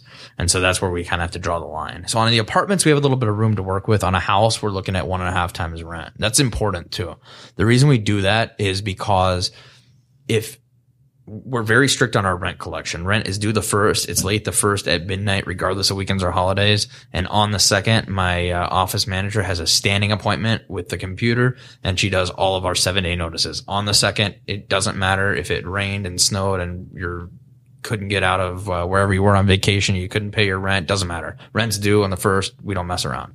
So if you don't take a high deposit, you're well let me let me let me finish where I'm going with this. So we sent out that seven day notice if someone didn't pay rent. And unfortunately we are gonna have a few. We probably usually do eight or ten a month across the portfolio right now. Some months are worse, some are better. If we send out that notice on the 10th, we send that file to the attorney for eviction. It's all systematized. That file goes to the attorney on the 10th. We usually have a court date right about the first of the next month. Uh, encompasses two months of rent and they're out usually within 45 days. What do you know? A Month and a half security deposit, 45 days they're out. We didn't lose any money. There you go. Hopefully they don't do any damage on the way out, right? You know what though? We've, eh, that was my fear too. You're always afraid people are going to do damage. By having the nicest properties, you naturally are already filtering out the people that are going to damage your property. Damn, that's a good point. I'm thinking, you know, the problem is I live in fucking Detroit too long, man. I, I just just don't, I just don't think like that. That's why it's good I sit down and do these. As soon as you said, I'm like, of course, you, you got rid of most of the people that I mean, would absolutely do that. Worst ever turnover. I'm gonna jinx myself here and have a bad one. My worst ever turnover I had like we had to rip up carpet in one of the bedrooms because someone stained it with wine or something and didn't tell us, you know. But that, we do not have these bad turnovers. I've never had that bad of a turnover. Usually, a lot of times we can get by without even they've, they've cleaned the unit. We'll send our cleaners in to do a wipe down or something. I mean, they're we do not usually have these problems. Even Damn, these are good renters. They clean on the way out, even being evicted. Well, you well, yeah. We actually just did one the other day. Unfortunately, a guy lost his job, couldn't pay rent. I mean, I, I found out about the situation uh, uh, just the other day here, and the guy had to move. We got him to sign a release of possession, and the unit was probably cleaner than when he moved in. That's a fine American. Good guy. He Yeah. didn't. He didn't like the bad things. Sometimes happen. You're gonna sometimes have someone that can't pay their rent. Our goal is to get them out, get somebody else in. So we lost two weeks of rent on that. That's better than going to the attorney. Yeah. Um, you know, he didn't want to. He did the honorable thing, He did too. the honorable Yeah, thing. yeah, Signed absolutely. it. We have a release of possession, handed in the keys, clean the unit. You know, Yeah. that's what we want. But by having this higher end rental, you're you're screening out these people that maybe would do that damage, maybe would be late on or, or have to get evicted or whatever. And so, yes, you're you're spending more money up front, but in the end, I truly think that long term, our numbers are going to be better than somebody who on paper looks like they make more money. Let's talk about your philosophy on rehabbing. You've alluded to it a couple times and we've talked about, let's, but let's get in here. Your philosophy sounds to me something like buy a great house in a great area, do an excellent job, way above market, the top of the market rehab. You will get the best qualified candidate pool, which means you get the best qualified tenants for the highest market price. Is that generally what, did I just sum that up? You pretty much got it. Now, Okay. the key is we try not to overprice these. That's why we're getting something like 30 plus showings. And, and a lot of people would say, well, to raise your rent. I don't, I don't need that extra 50 bucks in rent. That, that might help the bottom line, but that's an incentive to move if someone's paying above market rent. I want to avoid turnover. Turnover, if you, if you analyze our numbers, our biggest expense is turnover. So we do all those things you said, but I price it right at the top of market. Right. Maybe even, maybe even right at market rent. I, I could definitely get more rent for these things. Um, sometimes we might even be a hundred bucks below market or below what we could get, I guess. Um, and, and that's definitely a, a, a range in there. Um, but the key is to not not get this this rental. We don't want to wow somebody. They walk in and have that new car feeling, and they see this, you know, uh, granite kitchen and stainless appliances, and it's just this awesome house, and they say, "I'll pay two thousand dollars a month." Well, that's good and fun until the the romance wears off, and mm. next month they want to move. Yeah. So we want to be right in there at market rent, and we'll we'll we'll keep it on the higher side if we can. But I definitely don't want to outprice these things. Mm. That's an excellent point. Get a feeding frenzy going every time one hits the market too, right? Yeah, exactly. Yeah, that's interesting. Let's talk about this software because obviously you're doing with this many rentals, and you do have Epic. You had to at some point you had to start Epic Property Management. Oh yeah, that was right? in there as well. That was part of the process. Yeah, yeah. So actually, let's go. Let's start with that. Uh, When Right. did you start? When did you realize you need to start a property management company? Because you could have hired out. You could have said, Right. "Okay, I'm going to hire X company." I tried. Yeah. You tried. Yeah. Looked- okay, let's I- talk I- about I that. So uh, back at that, and I'm I'm trying to recall if it was right if we bought this. It was right about the time we bought this 24 unit building at 42 percent occupancy, which is a whole story in itself, and it pushed us. I think we're around 55 units. It was when I was having this realization that that we needed to, um, we, I needed somebody else to help out. So I maybe had 30 some odd houses in a 24 unit building and I am running like crazy. And, and I, I realize now, what am I doing? Right. Just like we talked about earlier. So the natural reaction is I'm just going to hire a property management company. I'll pay them the 8% or whatever they're going to charge, um, and let them run my rentals. But I start looking into the, the, I, would, I don't want to badmouth anyone around here, but the management companies here suck. Dude, I'll badmouth all of them, but yeah, no, They I'll are be terrible. nice. We're talking like two months. I mean, I, I talked to people at REIA groups that, that had used them. We're talking two months to fill a vacancy. I'd never been over like two days. You know, we're talking just uh, stories of losing security deposits and the tenant not getting it back and the management company keeping it and not giving it to the owner and all kinds of mess. I mean, I've got nothing good to come. No, no good feedback from these companies. So I finally just realized I, the only way I think I can make this work is I'm going to hire my own staff that I can train the way I want to do this. The, I can train them with our procedures, our criteria, our standards, and I can have some control over it. And that's the only way I'm going to be able to, to maintain the professionalism that I think that I've instilled on this company that I've, this monster I'm building. So that's, that's what triggered hiring someone, which was, it was, a, it was a tough decision. I mean, this has been my baby. I built this thing up over at the time, maybe three or four years, and I didn't think that anybody could do as good of a job as I did. So it, it, that was where we started. Shit, you may be right too. You know, it's hard to say. The bar, the bar in property management is set pretty fucking low. It's yeah, absolutely. It'd be difficult to trip over if you could find it. Mm-hmm. Did you try to hire anybody, or did you start looking and just couldn't find anybody that met your? I started criteria? checking. No, I really never went as far more than maybe a call to the office, and you get some cranky old lady on the Yeah. phone, and that's not going to work. No. So pretty much, I, it was it was clear that I had to hire somebody myself. Then you've got all the decisions of, you know, what if this person makes a bad what if someone calls about a late rent and they don't know my office manager doesn't know what to do? Or you know what if these they have to make decisions? There's a lot of discretion involved. And, and what i realized looking back on it was as long as you instill a culture in these people you know i think i'll steal this from max um, give castle the other management company a shout out um, but uh, he said something a, a while back on an interview he did that that culture is what culture really does is it allows everyone in your company to be able to make the same decision independently.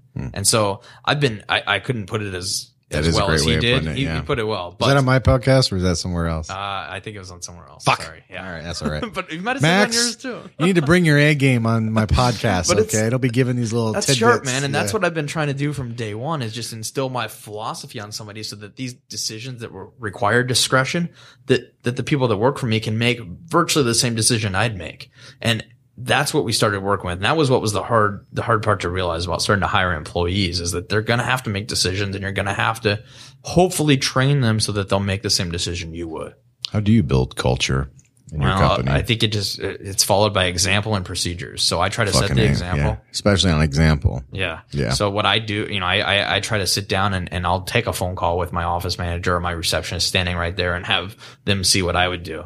Um, and, and I'm actually, honestly, I'm working still on that right now today. I'll, I still, I need to put more energy into that because that's what builds that culture. Um, I have a, a manual, our ops manual is probably 40 something pages now. And I've typed every word in there and I've systematized it so a drunk monkey could do our water billing. um, I mean, it should be very simple. But You probably there's still, have to give that one benefits, right? probably, yeah. Monkey, you have great medical care.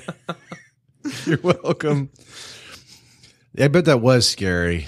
Yeah, you can't even get past. I like how you couldn't even get past the phone call. That that is how low the bar is set It's with property terrible. I mean. I called yesterday, just yesterday. I personally called a, a property in, in Monroe. We're looking at, I'm looking at potentially doing some new build stuff. And I called the competition to see what their rents were. And it was almost a joke. The lady I got on the phone, it's a scraggly voice. Doesn't sound like she cares to rent an apartment or not. And I mean, this is like a 150 unit complex and it sounds like it, it was terrible customer service. Yeah, I bet they got a bargain too. Right? Yeah. I Right, bet they're yeah. getting a great deal on that. I don't understand why they're not renting. yeah. Uh, I was on the other side of that too. I had to eventually fire multiple property management companies. I just, I knew I sucked at the stuff you're good at. There's no way I could run a, pro- I can, I don't even think I can hire people to run a property management company. I just don't have that little piece of DNA you have. I'd be yelling and shit. Why isn't it done? You know, right. It's tough. not the best management, best management policy. Right. How did you figure out what software to use? Cause this is really where, That's where, yeah, that was huge. this is where the metal meets the meat, right? You you can hire the best people, you can give them the best training, you can build the most beautiful houses, do the greatest rehabs, get the best price. right. Without software, you're you're you're either flipping through folders or you have some sort of Excel spreadsheet going. And that's what we did. We had, I have a buddy that used to, uh, he used to sell software to companies and, um, it was, it was called ERS was their, the, the company name. And the joke was it stood for Excel replacement software. uh, it, wasn't what it stood for, but that's what these, there's Hell multi-million dollar companies running on Excel and it's crazy. it is it is crazy. That's why why do you think I'm asking? Here's Yeah. the problem that, that I had with mine and why I needed software. I had this elaborate, at this point, we had 50 some odd units. I had a pretty elaborate system of spreadsheets to track. You don't want to miss any deductions when come tax time. You want to make sure you don't miss any rent coming in or whatever, right? I mean, you got to track all kinds of numbers. So I have this huge spreadsheet system in Excel that if my office manager hits one button wrong and deletes a formula, this whole thing just goes haywire on Oh, me. yeah. That's not going to fly. No. So we needed a software. So I started. Um, I looked at there's there's AppFolio, there's Buildium, there's Rent Manager. I mean, there's you, you know of all the softwares out there. I looked at them all. Um, I liked the look and the feel of Buildium, and they gave me a month trial. What is that? Build what? Uh, it's Buildium, B U I L D I U M. Okay. Um, I, I I couldn't I couldn't uh, give a better reference for them. They're awesome. Um, they've got me too. I can never switch. Yeah. I, I, I'm too invested in it now. But um, they gave me a trial, and I I sat down. I put all of our info in. I started with just that new apartment building I had at the time, and this was right before I hired someone, so I, I knew this had to be in, in place. I put it all in, and it was driving me absolutely nuts. I ended up two two or three weeks in. I ended up quitting using them. It was crazy because I'm so used to my own way. I put everything in my own Excel spreadsheet. I do everything. I, I understand the system because I made the system. Nobody else understood it, but I, I had my own way of doing it and I could not wrap my mind around how Buildium did this, right? So I looked in at Rent Manager was the other one, and there was one other I looked into, and they were all similar. I just couldn't get my mind around how they wanted me to track everything. It's the accounting side of it. It's a little more involved than you initially think. So I quit. I, I ended up hiring our, our office manager, and within the first few days, I realized I have to have this software, and we went back, and that's when we both got on board on it. So What what were you doing differently than what the software was doing? everything. I mean, you, I had this simple, to me, it was logical, but it was a, a long spreadsheet, 50 some odd properties, right? and it would have a column for date, a column for vendor, a column for uh, description of work, and a column for amount. And I would, that's how I tracked all my expenses, right? Expense tracking. Well, imagine if somebody deletes one of those columns or one of those cells Yeah. in Excel and You're your whole doomed. thing is, oh, so that wasn't going to work. So Buildium has, you know, a system for this that actually works. It just, it takes a long time to understand. I, I'm not an account. I don't have an accounting degree. I know how to go like this and houses get little and like this and the houses get big Yeah. in an airplane. I don't know. I don't know anything about accounting. So I had to do For those listening, he was he was pretending to fly a plane. Big house, little house. That's hilarious. So you hated it, and you're like, "Fuck it, I'm not using it." Then you hired somebody, and then two days later, like, "Oh, great, now I'm just I have to." Right. And so I was already had most of our input, most of our info in there because you have to, it takes a long time to load your system, especially if you're an idiot like me and wait till you have 55 units to get software. Don't do that. Get it when you have 10 units and you can see the benefit and learn with it. Yeah, Um, that's an excellent point. but I had 55. And you so waited till you had an emergency on your hands. Oh right? yeah, that's the standard, right? Ah, my life. And so then we just slowly learned it. And, and I can look back, actually, I just did this not too long ago to show my office manager it's okay to email tech support. The first two months I had it, I emailed them a couple hundred times. Every day I'm emailing them for how to do something. And that's what I liked about them. They get right back to you. Hmm. They have these people that sit there that know the software and they'll email you right back in sometimes a few minutes. And the whole thing just started to open up. And now I feel like I know the software like the back of my hand. And so does my office manager. So does my project guy. We use it for everything. The nice thing is you, you spend one cent and don't put it in Buildium, it's going to flag you. So you cannot miss a single thing. It's impossible. Wow, that's amazing. It's also very tedious because if you spend one cent, you've got to put it in Buildium. Yeah. But it's very. Well, it'll make very you think of whether you want to buy that or not, right? You're like, oh shit, I gotta go back and pay. exactly. I don't really need this. I can wait another week. Which week. alludes back to Mitch going to Lowe's five times a day. You, our Oh, policy man. is you spend it, you put it in Buildium, and so he's sitting at the computer doing. He was 200 receipts behind for a week once. He's like, fuck my life. Yes. Pile of receipts sitting there. I didn't sign up for this. yeah, Wee hours of the morning typing, That's putting it in. Yeah, but you do have to be that organized. And that, how much does something like this cost though, right? So that's where Buildium smart. These guys are no idiot here. They design this program and they do a monthly subscription. So um, it's actually pretty reasonable. We're up to, I think we have about 180 unit plan because I manage for other people through Epic Property Management. We have our own properties as well. Um, we have some dummy properties in there, whatever. Um, it's 180 bucks a month for 180 units, so a buck a unit, right? Um, I think it goes up a little bit if you're on a smaller scale. 25 units might be 40 bucks a month or something, but well, well worth it. I think anything over like this seven, eight property point, you can see the benefit of it. And anything over 20 properties, I think you need it. Um, Buildium or AppFolio or Rent Manager or one of these. Um, but what, where Buildium also makes a lot of money is we run all of our tenant screening through this. ah, So we can run a full credit. Buildium is smart. They're Yeah, smart. I mean, yeah. my my Buildium bill every month is typically five six hundred dollars. Um, but our screening goes through it, and we make app fees to offset that screening. So for eighteen dollars per person, you can run credit, background, and eviction check, and we have it set up to come back instantly because they did an office inspection for us, and we have locking cabinets and paper shredders and all this crap. So because we run everything through there and you can also do your your uh, 1099s and w2s they've got all kinds of little programs that, to make extra money but it also makes your life easier i sent out every 1099 this year without having to pay my accountant $500 or whatever he would charge me to do that with three clicks That's amazing. so it was it was nice If you use it though, right? yeah we and we use Is it an app on the phone too? Uh, Or Buildium's got an app. They've Yeah. got mobile access web. It's all in the cloud. Uh, somebody brought up a good point once. What happens if like their website goes down? Uh, we have to like turn out the lights. It's like losing power for us. Um, it's never happened, so maybe they have a bunch of backups. I'm sure they but do. Yeah. um, People yeah. who worry about that, they should be more concerned about planes and cars. And if they, if they had any idea Yeah. just uh, how, it's all in the cloud, but you you can access it everywhere. Yeah. So um, anything we do.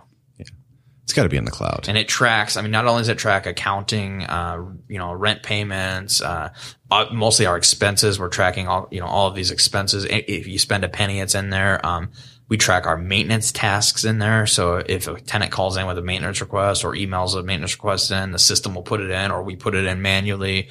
We track completion dates on those. We can look those up down the road to see if we have a recurring maintenance issue. You can run every report. If you want a rent roll right now my whole portfolio, one click. If you want to see what my 2015 financials were for one building, click. It, you can run all these reports at the touch That's of a button. professional too. It very professional. Yeah. It makes it really takes you to that next level. It allows the tenants to make online payments. I mean, I could go on and on. It does everything. We track our applications. We do our screening.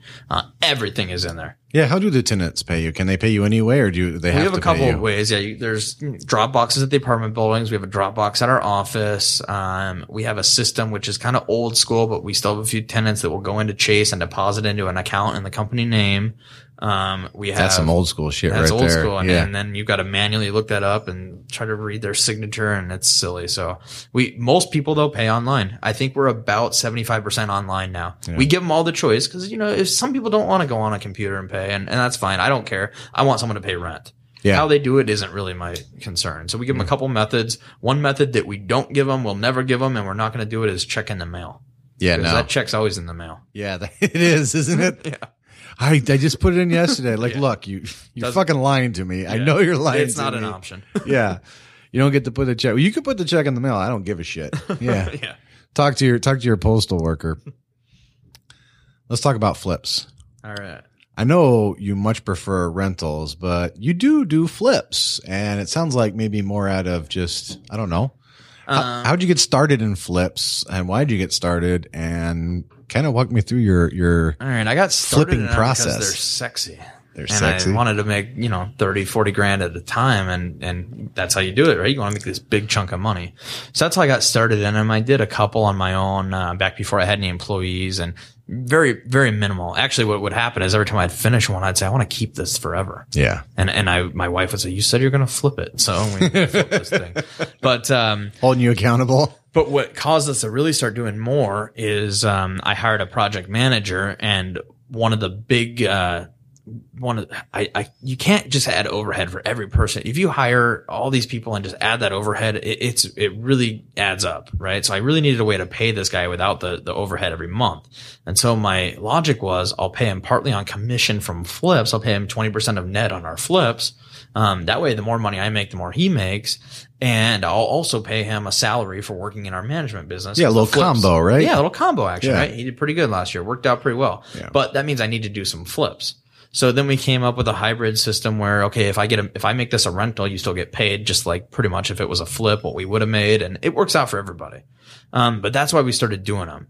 Um, the only other reason that I would, that I was flipping before besides to build the scale was I had this silly line of credit where they wanted it paid to zero at one point every single year.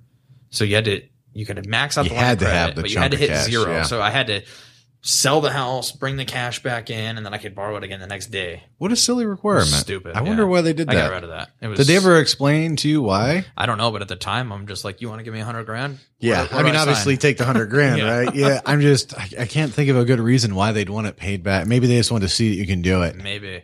So, But every year, that sounds Every- like I want you to stand point. right here on this X, yep, and when you're done, you can have it back. You know? yeah. like okay, But I was doing it, so we did a few flips that way.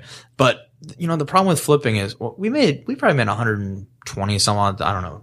I don't care. I'll talk numbers with anybody. So Yeah. we probably made about 120 grand flipping houses last year, which is good. really cool. Fuck until yeah. you got to pay taxes on that. that does suck. That sucks bad. yeah, this is where the rental comes in way better. This way is where better. the rental comes in way better because I can make way more money in rentals, profit. I mean, money in the account, and my depreciation is going to offset that. It's huge. You know, I ran through all the all the things earlier that why rentals make money, but people don't think about depreciation. It's huge. It's basically tax free income. You know, and and that that depreciation can last years 27 and a half. and a half. And a half. A lot of ours will get more accelerated in in some cases, but either way, Yeah, you it can, really, right? It, it really, I mean, and that's way above my. You know, I I've got a pretty good accountant that handles this. Brian Borowski, or who do you use? I don't. I use a guy named Jeff Campo at Mellen Okay. Smith and Pivoz, but I'll tell you what, I use guys I shouldn't have used. I used an accountant that uh, he was charging me three hundred bucks to do my taxes. I had like thirty rentals, and I'm like, oh, this guy is so cheap. This is great.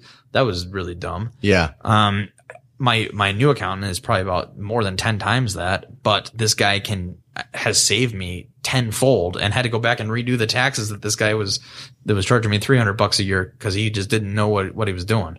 Um, so you pay a little bit more, but you get what you pay for with that kind of thing, right? And I'm I'm glad we made the change. And actually, my accountant came to me and said, "I just can't handle this anymore. This is way over my head," which was good. I'm glad he did that. that's a, that's a good human being right there. Yeah, you gotta know, you gotta know when to fold them too. Right. That's actually one of the main problems I had. I have a quitting problem.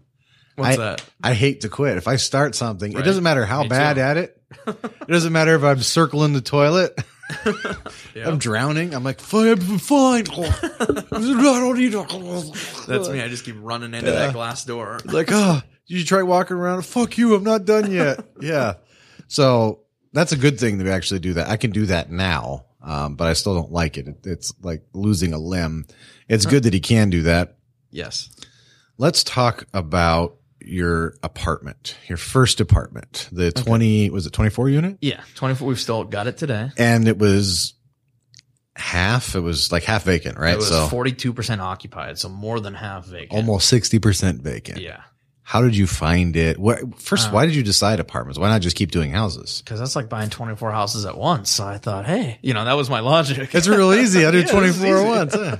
So we, um, just like anything else, I've got, I've gotten to know a few commercial brokers in the area. And, you know, the big thing with a commercial broker is at the end of the day, all they really care about is selling a, a property, right? Yeah, yeah. So they, they get paid on commission. So I got to be buddies with some of these guys, but the key is to, I, I a couple of them I actually consider friends now. I really do. But the key is to let them know that you have the ability to close on a property. If they don't think you have the ability to close, they're going to move on to the next. Well, guy. absolutely. Yeah. Cause they get need paid make- commission. They need to get paid when this thing closes. They got So- wives, kids, spouses, husbands too, right? So, so, so a broker that we know brought us this deal, this 24 unit deal. Um, and we went out and looked at it. I thought, okay, I can make this work. At that time, it was maybe 70% occupied, 65%. It was struggling, but they were getting by. Um, wrote an offer on it. Um, we're going to try to do this. I think we wrote an offer at uh, 550,000, maybe the first time around. I'm trying to think back. Um, going through the process, the seller says, you know what? I'm not going to sell it after all. I don't, I want to keep it. I think I can turn it around. And we're like, well, we want to buy it, but whatever. how the fuck does that happen? It happens a lot. um, You can't so- just, don't you get sued though? You can't just, it depends how good the listing broker's uh, listing agreement is. I know Yeah. that I ended up not buying a apartment building is what happens. I can tell you about that from two weeks ago, but that's a game. So, okay, we play the game. Fine. We leave, you know, I left the door open. If you guys ever want to sell it, you know, we're, we're always, we're, we're looking to buy it. Um, left it at that. Two years went by. That was like 2011. I mean, I would, this would have been way too early for me to probably buy that thing. But anyways, two years went by. The listing agreement with that broker had long, long since expired. And these sellers were still trying to run this apartment even less successfully now. yeah. So they had gotten the thing to 42% occupancy and, um, the, the seller looked me up, called us directly and said, Hey, we really want to sell this thing now. In fact, we need to sell it. It's, uh, October in, Ju- in March or June or whenever it was, it's going to tax foreclosure. We're three years behind on property taxes. Damn. So talk about desperate seller. And Yeah. I kind of knew that. So we ended up getting a, a, a deal put together at, uh, 515 on it. So I got it actually lower than I would have got it a few years earlier, but it was in worse shape, more deferred maintenance, lower occupancy. So I, I've done as much due diligence as I can do at 42% occupancy. I know if they're all rented, it will definitely make money. And the rents were about, it, it's, it's almost all two bedroom units, uh, like 22 out of 24 of them are two bedrooms.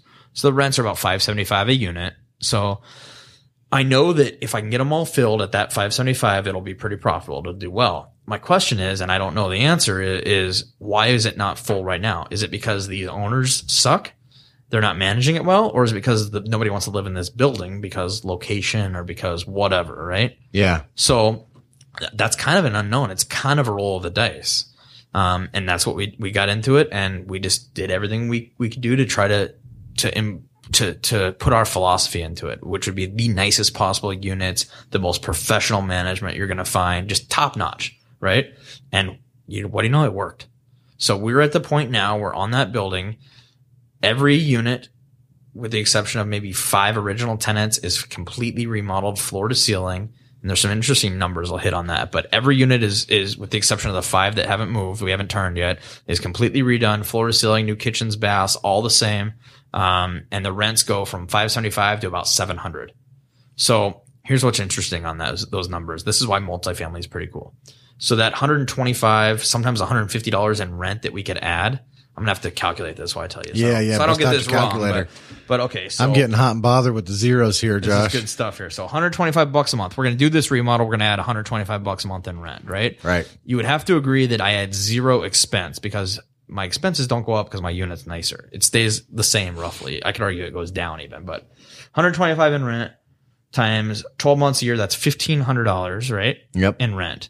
And, and, you know, if that was $100, you could do the math there, 12, whatever. So $1,500 a year at a 10 cap, which is a, a simple valuation for a building. Um, you would add $15,000 in value to that building, right? Right. It's simple enough. That's how, that's how cap rate works.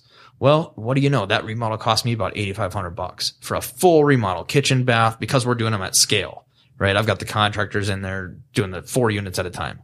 So for eight grand in expense, I can add 15,000 in building value plus get more cash flow every month. How'd you figure this out? You just, and you Well, didn't know when you bought it. You I just- didn't know. I just thought I would rehab them and get more rent, and then I saw what the market would allow. Yeah. I, I knew. I always knew, and I and I've stuck to it from from the first nice re- rental remodel I did. I always knew that the nicer units just command that that premium rent and they command that quality tenant. So I always wanted to work that way. I didn't have this master plan when I bought this that I'm going to add X amount in value, but it just that's how it worked out. So we basically got the whole building remodeled. Um, I've been at 100% occupancy since the first probably eight, seven or eight months. I, I hit 100% occupancy there. Um, and what do you know? Within a year and a half, I refinanced it and they valued the thing at a million bucks. so you 990 turn that thing around in seven months. seven months. We had it full, and then they wanted some stability for the refinance. Yeah, absolutely So right. I refinanced it in 14 months from the day I bought it to the day I refinanced it, and they they appraised it at basically double 990 something thousand. Wow, that's So- amazing. That was the light bulb starts. How much of that did you get? Uh, a lot of it. Yeah. Um, so yeah, we, You they, it's they okay, us don't have to give me- 80 percent loan to value, and, Yeah, and, and you I'm can do the math at home, of- folks. Yeah, I, I'm a big fan of uh, leveraging my my money. I don't want it sitting in equity. That's how we grow. As long as I still have a, a very safe debt service coverage ratio, which I always try to watch. Um, I, I'm a big fan of putting that money back to work, and that went right back to work. I didn't go buy a bunch of, of Yeah. BS. I'm there's not a Bentley out front. No, there's not, unfortunately. um, but I, I put that money back to work and put it into more cash flowing real estate. And pretty much soon as I saw that happen, I wanted to find some more apartment buildings. And I am happy to announce that uh, we just hit 100% occupancy on our 53 unit, um, which we bought in June. Um, that's a whole nother story how that went. But, Yeah, that's that's you're like a turnaround king now. Well, that was a tr- that was a true turnaround play. You right can there. you're gonna go get a, an apartment turn. You should go pitch an apartment turnaround TV show. I should, right? At fucking yeah, I have you to should. say, I got to give it. You know, I mean, you're obviously I put interesting. some- You're smart. You're hardworking. Wow. It would be fun to. wa- I don't even watch TV, and I would watch that fucking. That was show, cool. I don't know if right? I'd want to do that again. No, I do. That was that was a good. Hell yeah, you it was, would. It was stressful though, man. I'm telling you. I think I almost had a nervous breakdown. I believe Um, you. at- And that's at when the you were you were we doing closed. that while you're hiring all these other fuckers trying to get your Yes. business together, figuring out what software to do. I know. Man, I And don't know how working. I go it. to go to work too sometimes. So Yeah. Um, but but I did have some expense. I probably spent about 130 grand in all those rehabs. So you've got to take that out of or add that to the purchase price. But I still added a lot That's of like six hundred thirty thousand. Right. Yeah, you still create like three hundred and huge.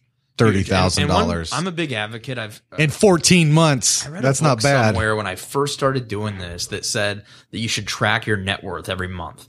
Best should, thing I yeah. ever did. I started doing this five years ago, and I mean, it was sad. It was just kind of moping along. That wasn't going anywhere. And as we started buying rentals, it started going up and going up. And as we started basically flipping to ourselves, where we rehab a rental, but you know, we bought it with a twenty grand profit expectation. It's basically like flipping a house to yourself, right? And as we started doing that, you see what that does to your net worth. You see what these apartment buildings will do, and it's just like a parabolic. It just it, it just skyrockets what what you can that value you can add. Debt recovery. You said debt recovery rate. What is that? Debt service coverage ratio. Debt service coverage ratio. Yeah, it's DSCR for short is what you'll hear it as. Well, let's see. This is new to me. What can you explain what that is and what what's the number you're looking to hit? everything. I Um, believe you. I just don't know. so the reason. I use that number to track my metric is because uh, that's what all pretty much all lenders that I know of use. Definitely all my commercial lenders are going to use. And what that is, they'll actually use what's called a global DSCR, a global debt service coverage ratio. That is the amount of of revenue. uh, I'm sorry, the amount of profit you make divided by your debt. So let's do a simple number here. If I make two hundred thousand dollars a year in profit and I have hundred thousand dollars in debt, I have a, G, a DSCR of two. That'd be really good. That'd be really good, right? Yes, yeah. So the higher the number, the better. right. So the usually the minimum is one point two. So that means if you want to buy, if you want to have $100,000 in debt per year or whatever, per month, however you want to do it, you need to have $120,000 in profit. Okay. That makes sense. And you want that number to, the higher the number, Higher the better. Better everything, right? Better Lenders rates. will work with you above 1.2. They like to see a 1.25 and I try to shoot for 1.7 or higher. Okay. Uh, it's it's hard to do if you're really uh, if you're growing rapidly because there's so much expense in a new growth. But that's something I try to really watch that cushion. I think that's how you, in in my opinion, it's how you stay out of trouble. Well, yeah. And you're kind of doing something different. You're not, um, at least maybe, maybe I'm wrong. It doesn't seem like you're buying anything performing. You are essentially turning. For apartment buildings, yeah. well, I'll tell you about my other apartment building. Then, if you want to hear about that, I thought that was going to be an easy one. You Um, thought wrong, huh? Yeah, let's Yeah. talk about it. So you All have the, that's a 54 unit, right? It's 53. 53 yeah. unit. Sorry. That one was um, came to us from actually the same commercial broker. Um, the benefit there was I had a pretty good relationship with this guy. Like I said, I consider him a friend, and he brought it to me. I was the first guy to see it. He called me at 8:30 in the morning on a Tuesday or whatever it was, and said, "Hey, I've got this building in Wyandotte. When can you see it?" I said, "Now." yeah. And I was there at nine o'clock, and at nine thirty, I had a LOI in for it. I mean, that's how quick it went. I thought it was going to be nice and easy. It's a bigger building. It's actually the biggest apartment building in the city of Wyandotte, which is kind of cool. Um, and it was ninety two percent occupied. Let's say somewhere in there. Uh, you know, during due diligence, it's essentially full. You know, I'm not going to add much value by adding eight percent occupancy. Um, where I thought I could add value was there was a lot of deferred maintenance, which caused the rents to be a touch lower, and there was a lot of economic vacancy. So that, that's what we call it, at least. Basically, people that lived there that maybe weren't consistently paying rent because the management was terrible. Yeah. So I knew we could improve management, but I thought this would be a moneymaker from day one, and I would just slowly improve the quality by putting of the building by putting money back into it.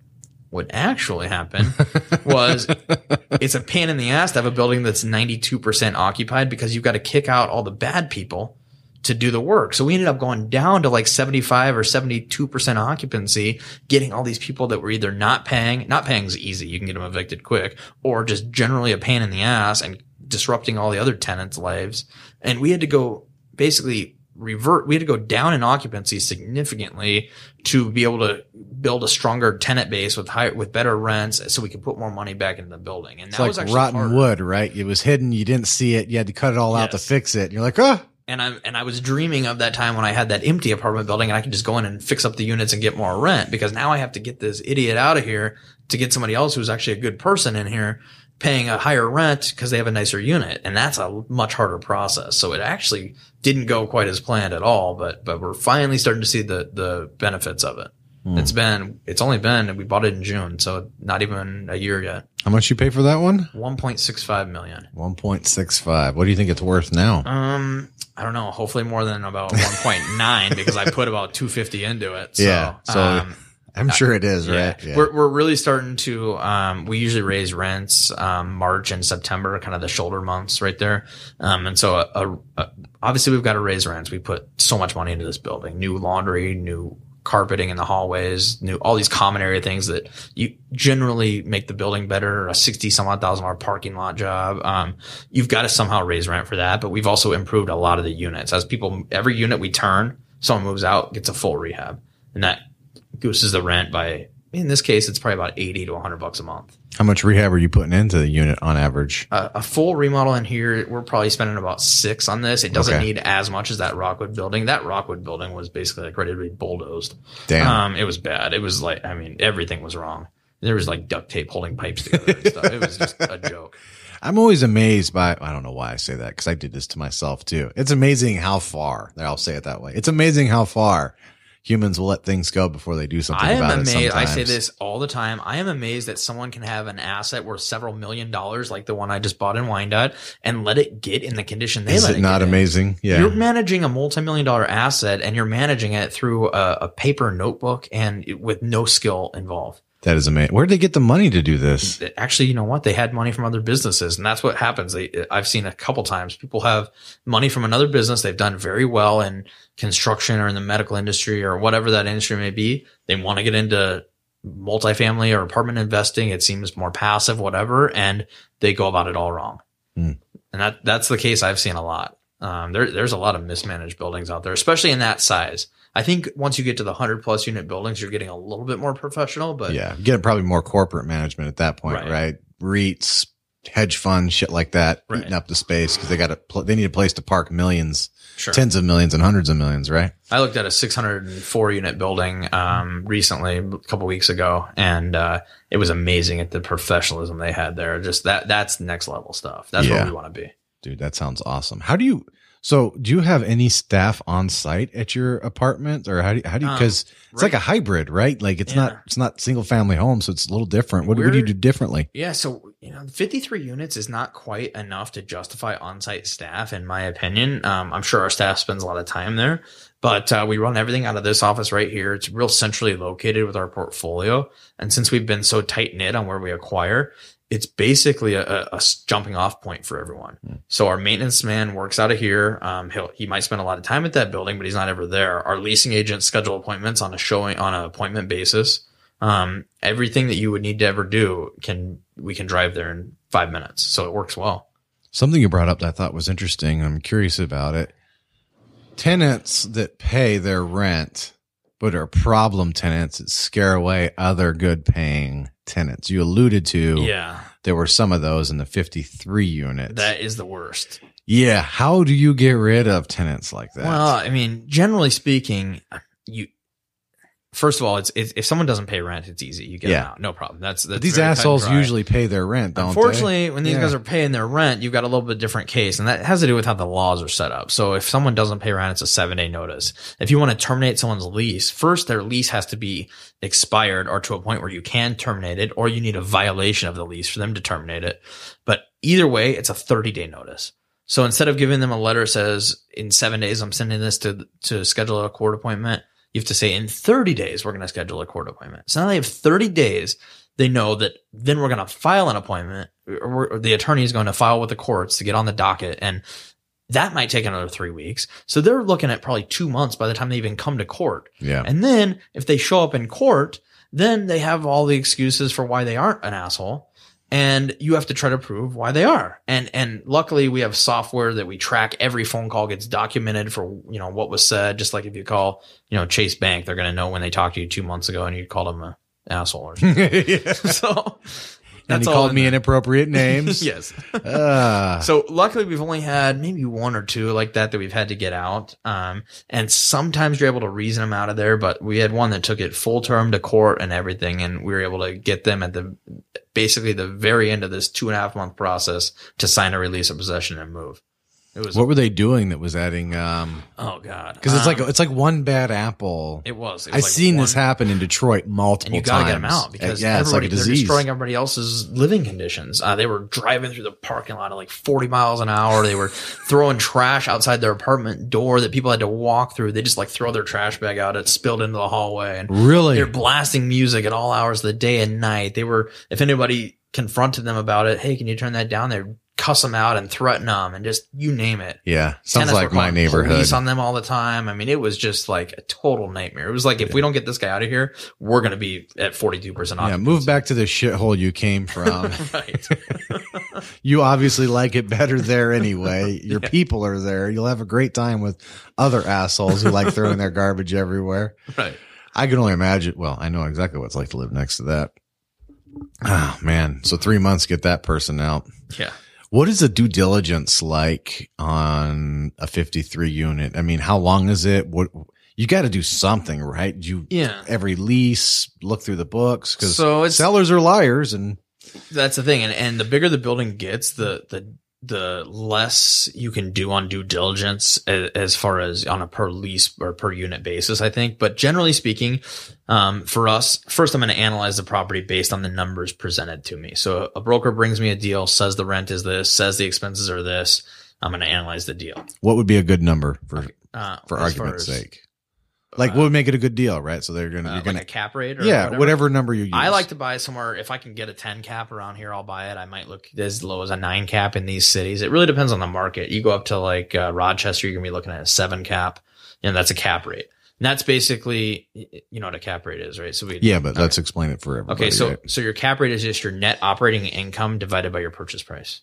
and your net operating income is your gross income minus all your expenses, um, with the exception of mortgage. You don't count financing in there.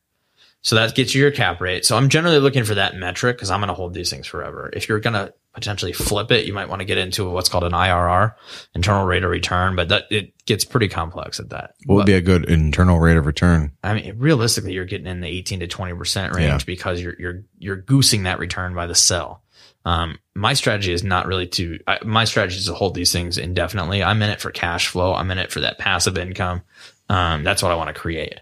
So, um, when you do get this package from the broker, um, you're going to have your income expense. That's pretty easy to determine if he's telling the truth or not. For, I'm going to verify this down the road, but I know generally what rents are in the area. So I know that you're not renting your two bedroom apartment for a thousand dollars a month. So we got a rough idea. We're in the ballpark.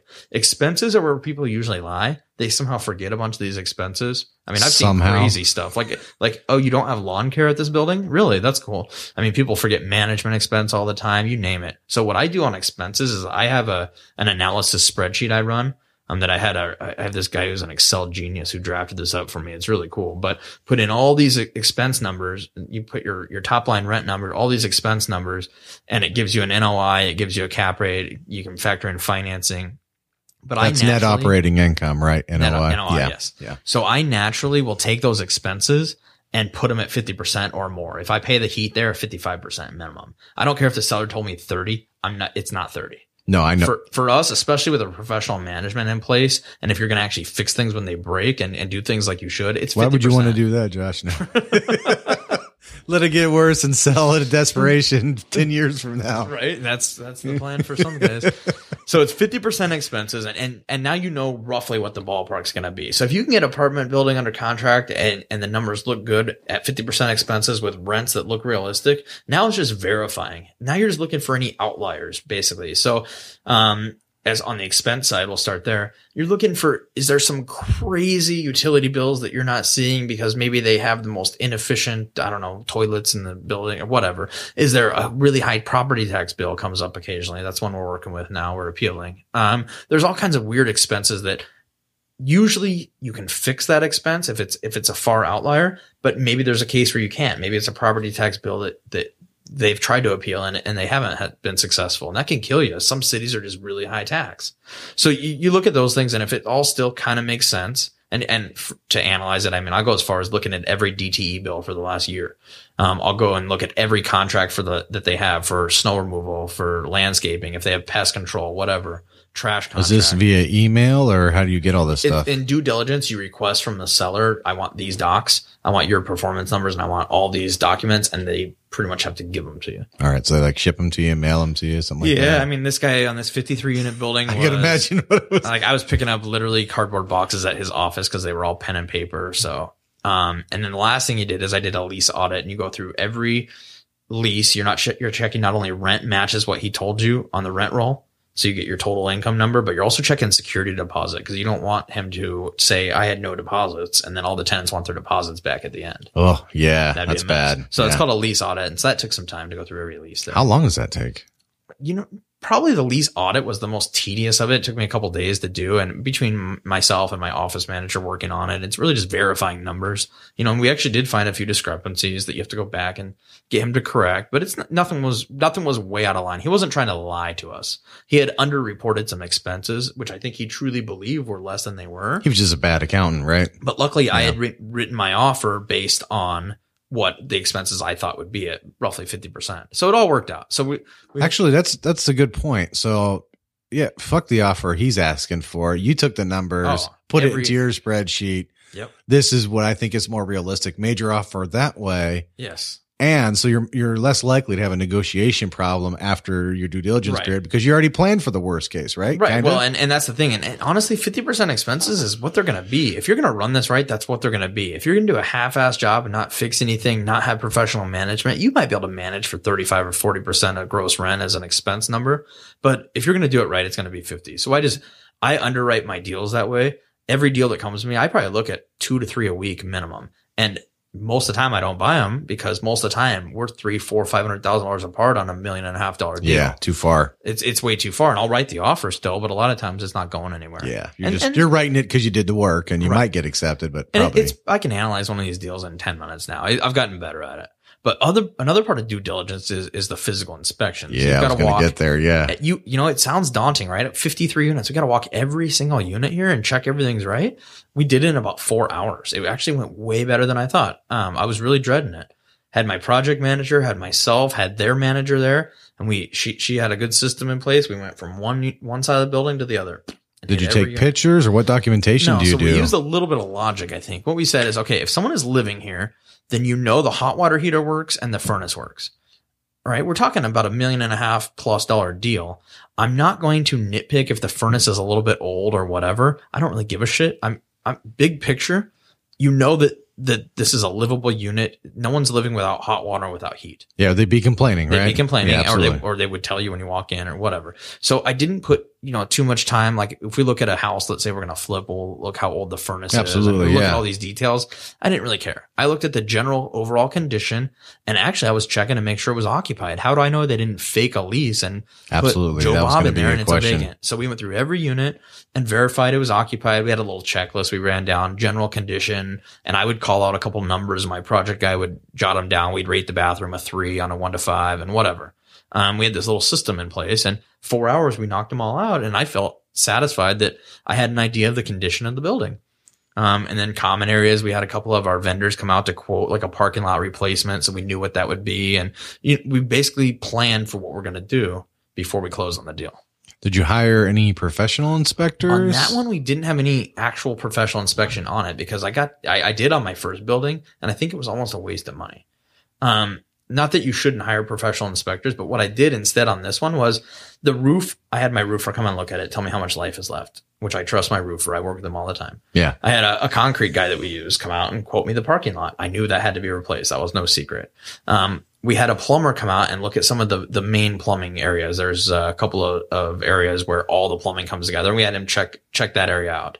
Um, we could tell the electrical was updated. I don't think our electrician came out to it, but we generally had the big component guys come take a look at if anything jumped out at them. They're the guys that do this every day. They're the guys I'm going to call if something breaks. And that pretty much satisfied my, I was able to sleep at night. Okay. That's an interesting way to do it. How long was your due diligence period start to finish on their 53 unit? Um, you always can negotiate that. I think we typically will do 30 days and that's Okay. plenty as long as you're getting the docs from the seller. yeah. Did you have to do any renegotiation afterwards or? We did on this one. I think we started at 1.75 million, knowing we would negotiate down. The broker knew we would negotiate down, and we ended up closing at 1.65 million. The big sticking point on this one was the parking lot replacement, which um, we were estimating to be somewhere around 80 to 100,000. We ended up getting it for 62. But that was a lesson in don't take the cheapest guy. So that yeah. was, that was a nightmare. It came out really good, but it was a lot of stress going through that. That's a big ass parking lot right there. That's a lot of $62,000 in concrete. concrete, right? Yeah. It was a lot of concrete. Concrete's expensive, dude. Yes, it was 330 yards. So it was, a- if you do the Dude. math, it was an extremely good deal. That is an enormous amount yeah, of concrete. that wasn't even the entire parking lot. We only did about 70% of it because the rest was in good shape. How many fucking truckloads was that? That- Uh, that's nine yards per truck. So I don't Oh, know, man. 40 trucks or something. yeah, they. Yeah. You made somebody happy. yeah. It's good Well, for the economy, Josh. yeah, I think the guy kind of underbid the job. That was a whole other story, but we went with a guy that was way less than our next bid was about 80 something. And we went with the guy for 62 grand and did a good job. It was all permitted. I knew he was going to, he was going to have to at least do it to code, but, uh, there were days when I wondered if that concrete truck was going to show up or not. yeah. Whoops. He maybe needs to do his math a little better next Yeah, time, right? Yeah. Is he still around? Yeah, he is. I mean, I, you know, he, he entered into a deal and he satisfied his end of it. So I can't complain, but That's I think true. he underbid it. Yeah. Maybe cut it a little, little too tight. Yeah. Were there any mistakes you you think you made in either one of your apartment purchases, or things that you would do differently on your next one? I'm curious about that.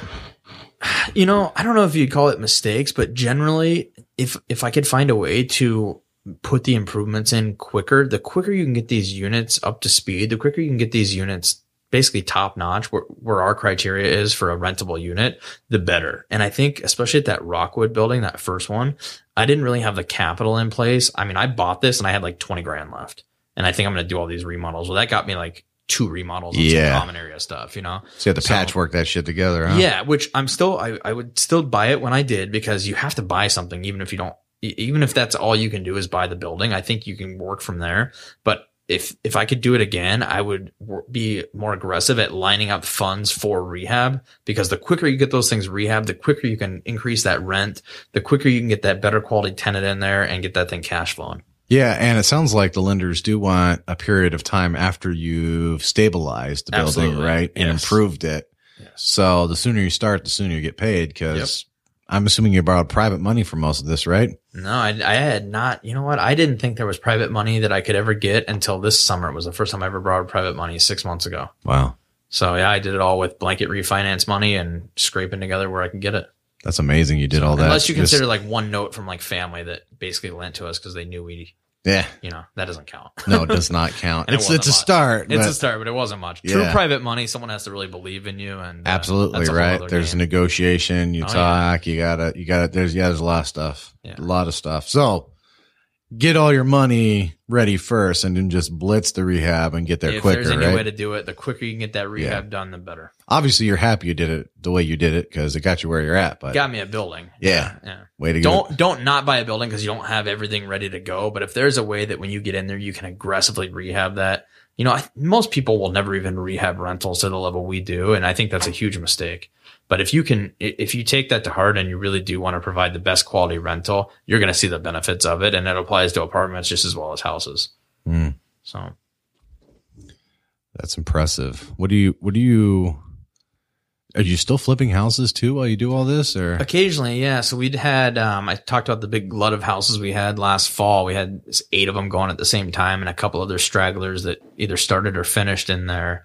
Um, they were all going to be flips. Um, and the reason that was is because I'd actually used some private money for the first time for them and I needed to pay back those lenders. yeah, yeah, But I was able to find a way to restructure that with a blanket loan, pay off all my private lenders with a blanket loan. I walked with about $150,000 and I got eight rentals out of it.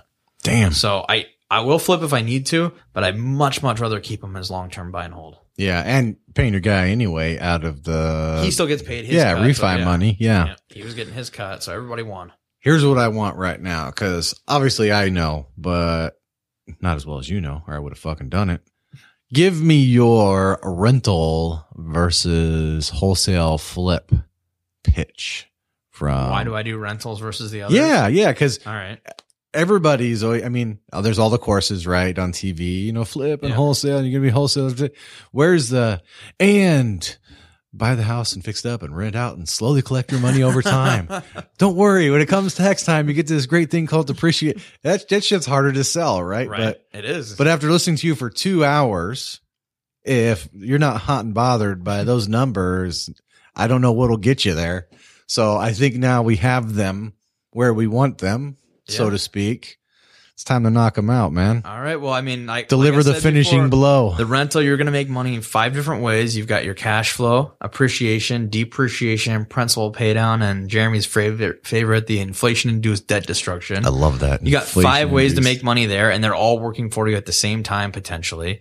If you're flipping houses, you've got one way to make money, and there's a lot of problems that can get in the way of that. And then once you make that money, the tax man's going to take 20 to 40% of it, depending Yeah. on where you sit.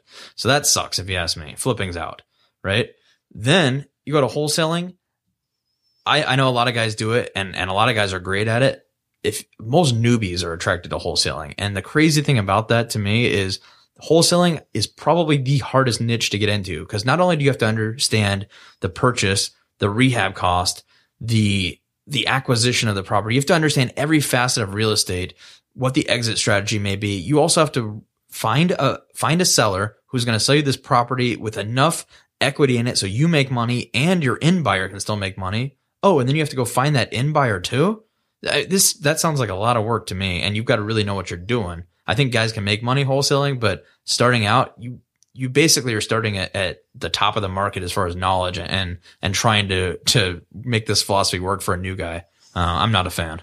That is an excellent point. And yes, it is that fucking difficult. Sometimes I wonder why I do it.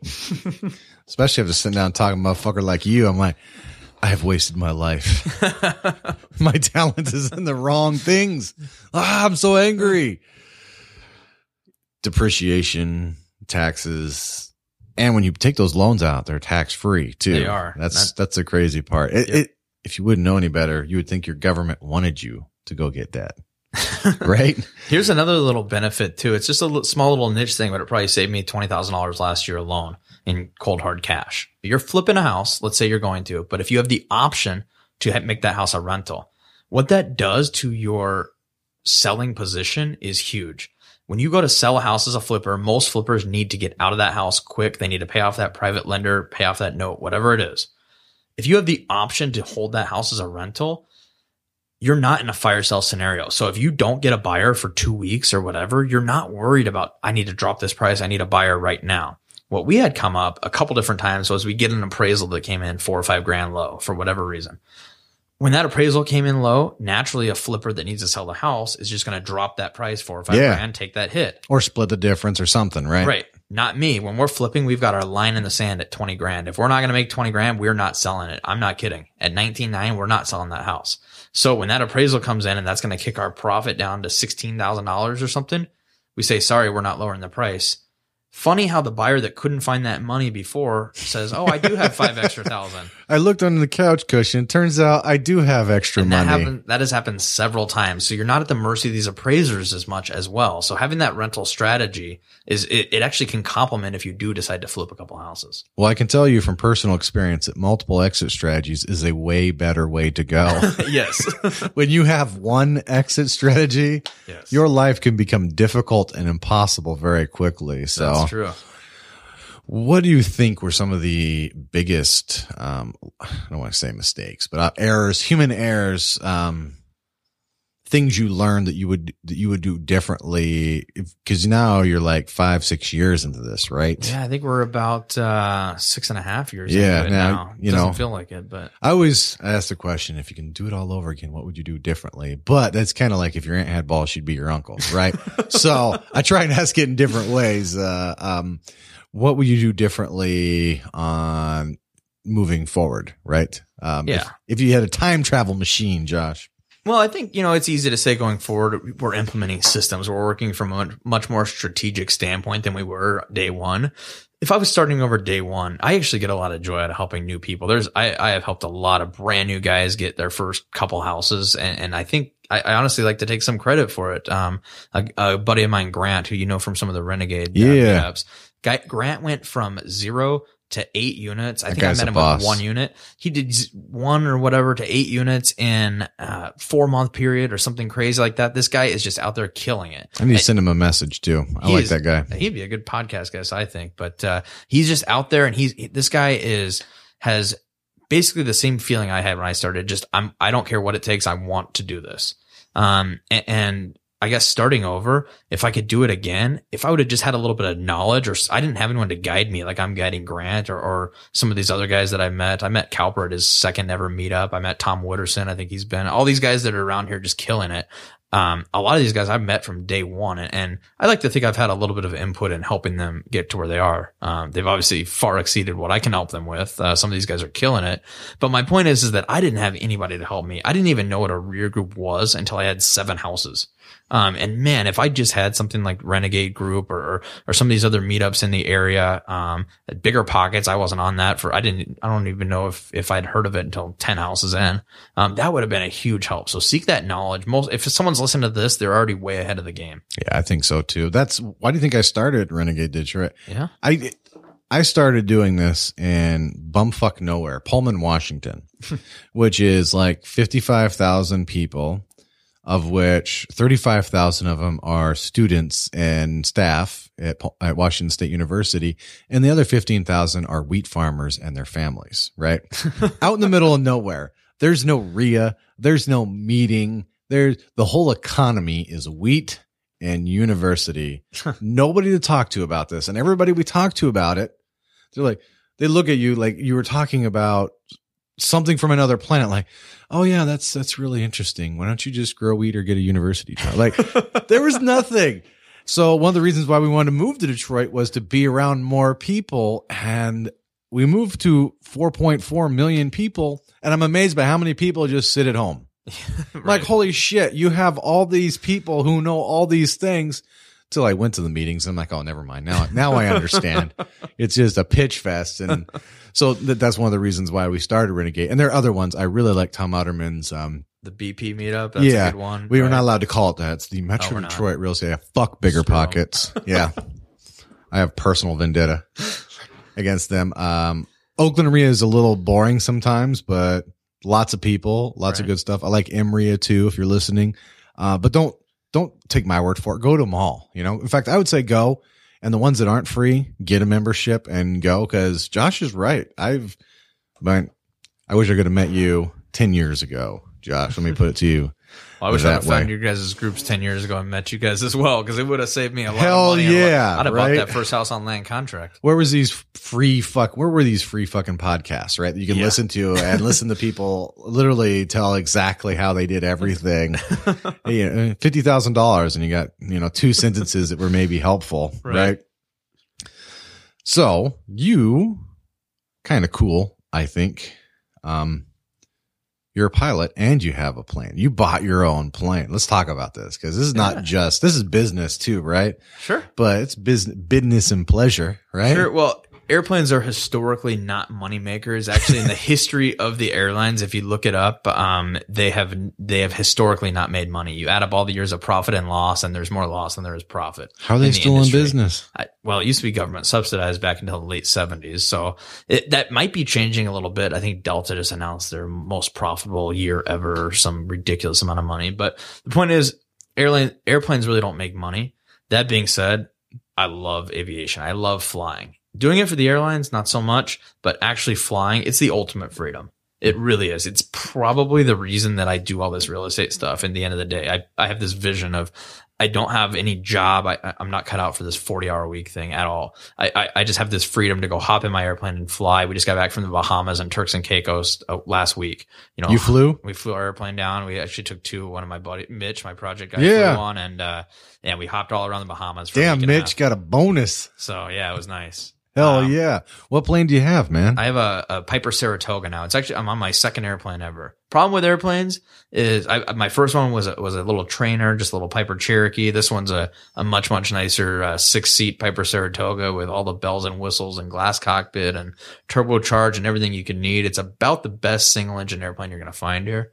Um, very very efficient, which is why I went for it.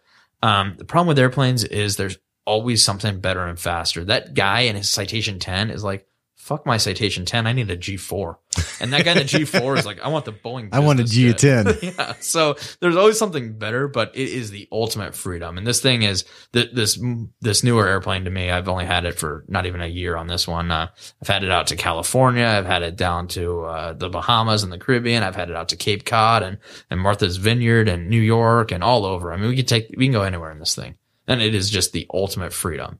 So it's not a profitable thing. I, I do have a little charter company that we run charter for occasionally I'll do a real estate broker or somebody who needs to get somewhere, but, um, generally it's not profitable. I basically do it at cost just to justify the airplane. Justify the airplane. Justify, just to fly. there Just you go. to- eh, eh? little wordplay right there. That is pretty cool. How many miles to the gallon does your beast get? You know what? Mine actually has uh, one of the computers in there will tell you on a good day, I'm getting about nine miles per gallon, which is really efficient for airplanes. Yeah. Um, it's like so- a 1970s Ford. That's like towing a snowmobile way trailer with your faster. new truck. It gets about nine miles a gallon. I find so. Um, it's actually not that inefficient from that standpoint. The problem is avgas. If even right now, a good, a cheap price on avgas is like four fifty a gallon, and you can pay as much as eight bucks a gallon for fuel. So Eight bucks a gallon? yeah, it adds up. Jesus. That's, that's why our plane tickets are so high. Right. Yeah. I bet that's fun though. How often do you get up there? Uh, as much as I can. I mean, last month was good. I probably got about 30 hours in it last month. Uh, there's some months not as much as I'd like, but at least every other week. Um, I, I try to actually go somewhere with it. It's one thing to go, um, you know, we'll, take you along flying up the river or something one of these days. Go do something like that's cool. But what's, what I enjoy more is just having a destination, you know, even if it's Put-in-Bay for lunch, that's only 15 minutes or so. Um, you know, that's, that's cool. I, I take guys to do that all the time or Burke Lakefront's a good one. It's Cleveland area. Um, I like to go somewhere with a goal in mind, spend the night, go on a trip. You know, that's what I like to use it for. Well, yeah, if you're going to get something like that, it's uh, it's kind of like um, a vacation home or something. Yeah. Use a damn thing, gotta right? Yeah, use it or what? What's all this hard work for if I'm not if I'm not going to use it? I bet it is pretty. It is pretty cool. Where's some of the cool places? I mean, sounds like you went to the Bahamas. Uh, uh what's some of the cool just- places you flew to? Uh, well, we just hopped all around the Bahamas, several different. We're not. We're talking small islands, not Nassau or Freeport. We're talking a, a place called Black Point, um, Exuma, this tiny little island, twenty seven hundred foot runway. Uh, Cat Island. That's not much um, of a runway. Uh, no, it was pretty sketchy. Um, there was some. It was a lot different. It- what we thought we were getting into was not what it was, but it was. Very When you cool. were flying, when you were, I don't know, flying up to it, flying down to it, we were like, huh, yeah, it do I have enough gas to get to a runway. It was bigger like one? An old shitty road, actually, is more what it was like. oh my God. but it was cool. And there was all these, uh, that was really neat. Turks and Caicos was really cool. Um, we've taken up to Mackinac Island. You can fly onto the island. You can't drive cars there, but you can fly an airplane on. Well, yeah, Um, because you have money. so yeah, maybe that's it, right? Yeah, fuck the people in their cars. they pick you up in a horse-drawn carriage. You feel like royalty. Um, As well, was there a red carpet, Josh? they throw red carpets out? Hell yeah, that's what? I'm talking Oh, yeah. about. Yeah. So I, you name it. I mean, I, I've been quite a few places in this thing, but I got a lot more to go. Long Island, Cape Cod, all over the place. Uh, Austin is in the very near future. I got a buddy down there. Uh, I took it out to Lake Tahoe and hopped all over California and Oregon. Um, That is so cool. Yeah. Yeah, that is awesome. You know this question is coming. What's the deepest shit you've been in in your airplane, right? I mean, Uh, obviously you have to plan Yeah. Generally, for you know, things going wrong. I've had, you know, every problem I've ever had in pretty much a, a general aviation airplane. You know, in the airlines, it's very, very structured. You've got everything you do. If you're going to flip a switch, there's a procedure for when and why you should flip that switch.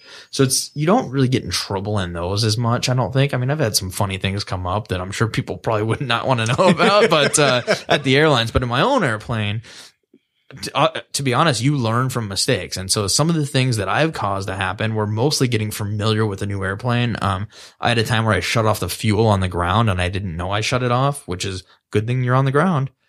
Luckily, my, tr- the way I've been, you should be able to turn the fuel off with a switch, right? Right. There's a lever and basically I went past the stop that I didn't know about. And I thought back to it and I thought, man, if I was a thousand feet in the air or something real low, I would have not been able to get this restarted. But then I also thought, well, that's the reason that my training to- tells me, and I've always been ingrained to only change fuel at high altitude or when you're on the ground Yeah. in case something. So it's funny how that all works, which is what keeps That's a good alive, point, right? Yeah. So- Which is what we want to do. yes, there's been times when I've said I'm really glad I went to the best aviation school in the country because it helps you sometimes what you were trained to do. yeah. Um, that was well, that was $200,000 well spent from that point of view, right? That one, that one fuel shut off thing was probably like, all right, You might only even. get one opportunity. but and really, there went Josh. really pretty. You know, if anything scary is going to come up, it's pretty much self-induced. And the name of the game is stay calm and and try to always fly things procedurally. I mean, as well as I know that airplane, I, it's still going to get a checklist run for everything I do. Um, it's just I, I'm not smart enough to to not miss something if I don't run a checklist. So You got to have a checklist. yes. Um, I'm very familiar with checklists. Uh, United States Navy. Oh yeah. Yeah, we uh we boiled water, splitting atoms. You want to talk about checklists? Uh huh. There were some procedures we had to do where there was a person performing the procedure, the person reading from the book with the procedure, checking it off, making sure the procedure's followed, the engine room supervisor supervising the person reading Yeah. and it goes one more. Then the engineering watch officer or engineering supervisor, I can't remember.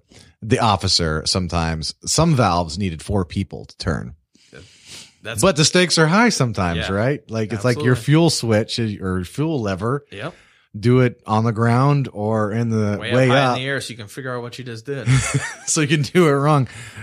Boy, so nothing too scary has ever happened to you while you're flying. No, I mean you, you try to avoid the weather. Obviously, I, I I play it much more safe than we. You know, we could we could get into tougher situations, but I always just try to avoid it. Usually, I've got friends or family on board that, for one, they're not pilots and they don't like to get bumped around, so we just avoid it. You know, and for two, you want to keep everybody safe. So we we you know I avoid the bad situations and not not to say something couldn't go wrong. It's a machine. Machines break, but there's a procedure for pretty much everything. You stay calm and work your way through that checklist or that procedure and there it's actually a pretty safe uh, way to travel. It's honestly safer than driving your car. It is Eureka safer. Road. I was going to say that. It doesn't seem safer, but Right. uh, it is safer. Right. Is it something like um, was it fifty five thousand uh, vehicular deaths every year in the United States? I wouldn't. I'm sure it's going up with all the texting and driving around. And It's going that, down. so- Actually, it's Oh, going it? down. I think, in fact, it might be lower. That might be an older number, but it's still tens of thousands. And I don't even. I don't know what the number is for aviation, but it's small. Yeah. Yeah, it's maybe a hundred or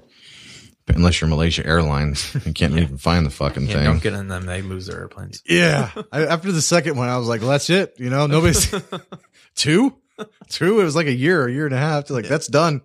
Whatever the, you just, you just quit and go, go do something else. Did you have any problem getting your girlfriend and then your wife on board with what you were doing? You know, not at all. She's the most supportive. Just uh, it's it could be bad because she has so much blind faith in me that I could say we're going to go buy this rundown building in Okay. Detroit and we're going to make it into the next you know Empire State Building, and she'd say, "Okay, good job. I think that'll be great." She just she's too supportive in a way. Um, so she, no, she's always been on board. But she's also doesn't care too much about it. I mean, I had to give her directions to our 53 unit apartment building the other day, and it's a mile away. That is hilarious. Where is it again? Well, let me tell you, baby. Yeah. I was actually Gina and I were at the Detroit Detroit Athletic Club. I can't speak. Um, Keith Stonehouse, which by the way, he came on here. Um, Michigan Realtor Masterminds. Go check him out. He was on the podcast. Go listen to his podcast about networking. And David, I can't remember his name, but they did the, um, God, let me pull it up real quick on the picture. It was funny you said that because, um, you want to buy an empty building in Detroit. So he bought an empty skyscraper, a couple of them now, and his um rehab. I'm going to pull up the. I can't remember what the name of the building was, so I'm gonna. It's absolutely beautiful, though. I want to go take my wife to it now. Uh, where is it? Here we go. Sorry for the for everybody listening. This is a little boring, but uh, it was really cool. It's like third.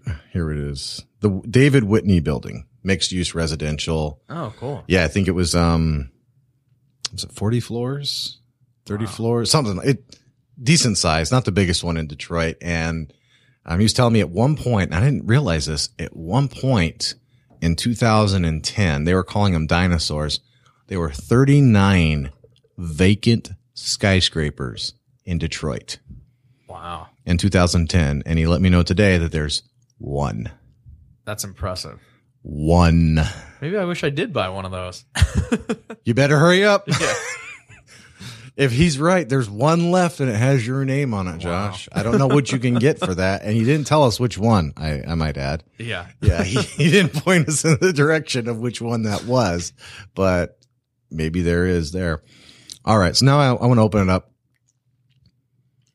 Do you call this best practices, um, success routines, apps, software, books, um, podcasts, morning routines, fitness routines, wh- whatever you do, do you think has contributed to your success and has helped you? Books, maybe a book that you would have gifted. Sure. Somebody- books, books are huge. I mean, I think, you know, you, Let's you sit down and I, I have the, the standard list of books. I think probably most everybody, um, at least has heard of them or should have read them. You start with, I, I think I started with Rich Dad, Poor Dad, you know, and that, that opens your mind to decoupling the time for dollars approach and what it is to, to actually have a business where people work for you, even when you're sleeping, that type of thing.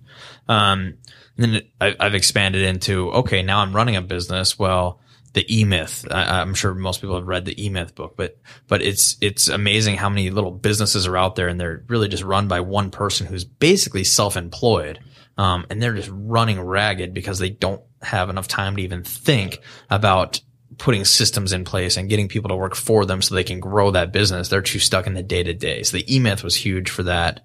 Um, there's um, gosh, what's a, a good one I just read? Um, there's a new the what's the new Gary Keller book? The one uh, one thing. Yeah, the one thing. Uh, yeah, thought- dude, I love that one. That was a great book about Yeah. about really focusing, and I, I I still struggle with that. I'll find myself doing something, and I'll say, "This is not the best use of my time right now. I really need to delegate this out and and go look at that next building, go find that next funding package." So I think as I grow, I keep finding problems with our business that I could improve upon, and and there's somebody else has had this problem somewhere because right now I was talking with uh, with Mike Cowper just the other night at dinner, and yeah, we're a real estate business right now and we do real estate, but really I'm just a business and real estate is just my medium.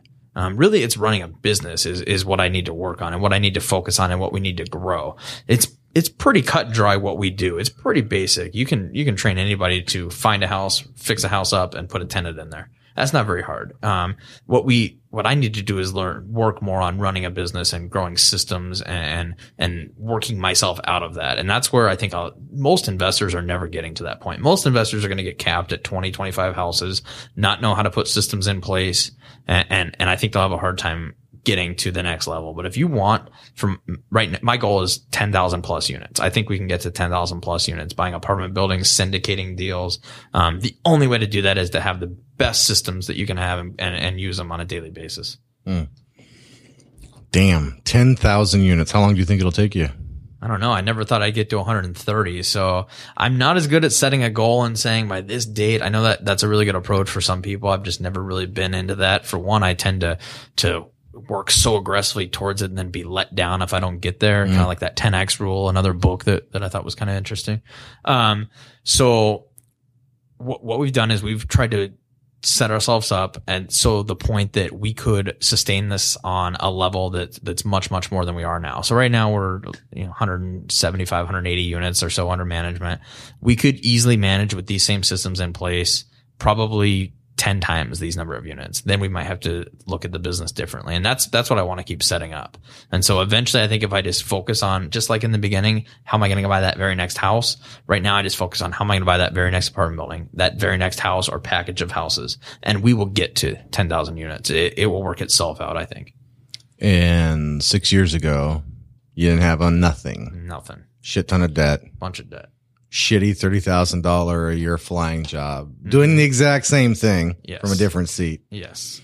It was bad. Your file got moved to a hundred and how many units? Hundred and we have a hundred. I own 132 units today. 132 units and that should be growing. We're out looking at deals. oh yeah, all the time. All the time. While we're doing this podcast right now, there's there's an army of epic property management workers scouring Southeast Michigan for deals. Right? Yes. yes. Man, do you do you have a morning routine? What time do you wake up? What time do you go to bed? Do you well, sleep? I still have a real job. Technically, I take That's a lot true. of time off from that job, and and what I the reason I've kept it so long for one, they pay us a shitload of money for what we do, so that's hard to turn down.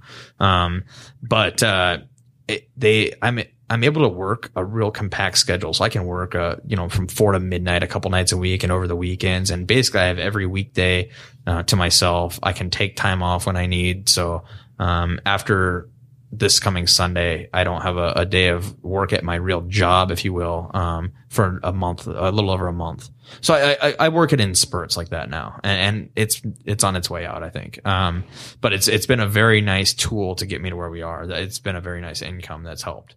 Yeah, um, especially in the beginning to get those oh, yeah, um, it was those huge. loans, I mean, right? I, yeah. I'm thankful that I that I fell into this job too. I just a lot of it was luck, um, or being in the right place at the right time, or whatever. But the you know what did they say? The harder you work, the luckier you get. I find luck has a lot to do with recognizing opportunity and a Absolutely. lot less with luck. well, that's it. You know, you know, so if you don't know what gold is, you can walk on it all day and not realize right. what you have beneath your feet, right? Right. And I'm not a fan of working for anybody. I mean, even you know, 150 thousand dollar plus a year job is is great, but I would feel let down. If that was all I ever did with my life, man, what a waste. I think I would look back and just regret that. And so that's, I, I put, I'm glad that I had it. I'm glad I had the opportunity to, to, to have that kind of job. And it's, it's a really cool, uh, thing to do. Being in aviation, anything about aviation is really, it just gets me excited. But, uh, but this is where my real passion is in, in business and in growing a real estate company and, uh, making ugly things pretty again and, and people loving what you do. People, I mean, we have, we had a tenant the other day that uh, that my my office manager told me she cried when she walked in the unit. People love what we're doing. People love that they have the chance to live I in a place like that. somebody that. cried. Yeah. So I know that's kind of crazy. We probably didn't rent to her. She's yeah. probably loopy, but you can't stay because you're all emotional and shit. yeah, but so no, my routine. I, I, get off track here, but no, I, I I try to get up and get going. I do find uh, I'm definitely not a morning person at all, but I do find that if I can get up and get going before everybody else does, then my phone's not ringing, my email's not ringing, and I can get those, those, I can focus much, much better. I can get more done between 7 and 9 a.m. than I can from 9 a.m. to 5 p.m. Um, so that's part of my. I, I try to incorporate that into life, but otherwise, it's uh, I'm out there every day, just doing what needs to be done, trying to look. What time do you go to bed? And, uh, as it comes around, I just whatever happens. Damn. Um, I don't, you know, I, I do want to try to get up and, and hit that morning running. So, um, I find I got to stay away from the going out partying scene. When I was younger, I'd go drinking and get, wake up the next day and be It's amazing how that changes. yeah, huh? now it's like a two day event. oh yeah, two week event. What have I done? yes.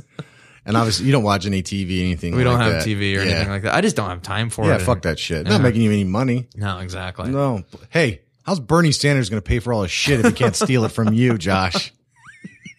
you know I couldn't let that slip. I love. I lo- I hope you're listening to this. and You go home and you fucking cry in your giant pillow. he hurt my Bernie Sanders feelings. That's that's what I hope. Actually, I don't give a shit who you vote for. Vote for whoever you want. Was there anything? Oh, I almost forgot. I can't believe I almost forgot this. What is the dream jet? My ultimate Yeah, you got 10,000 units, man. right.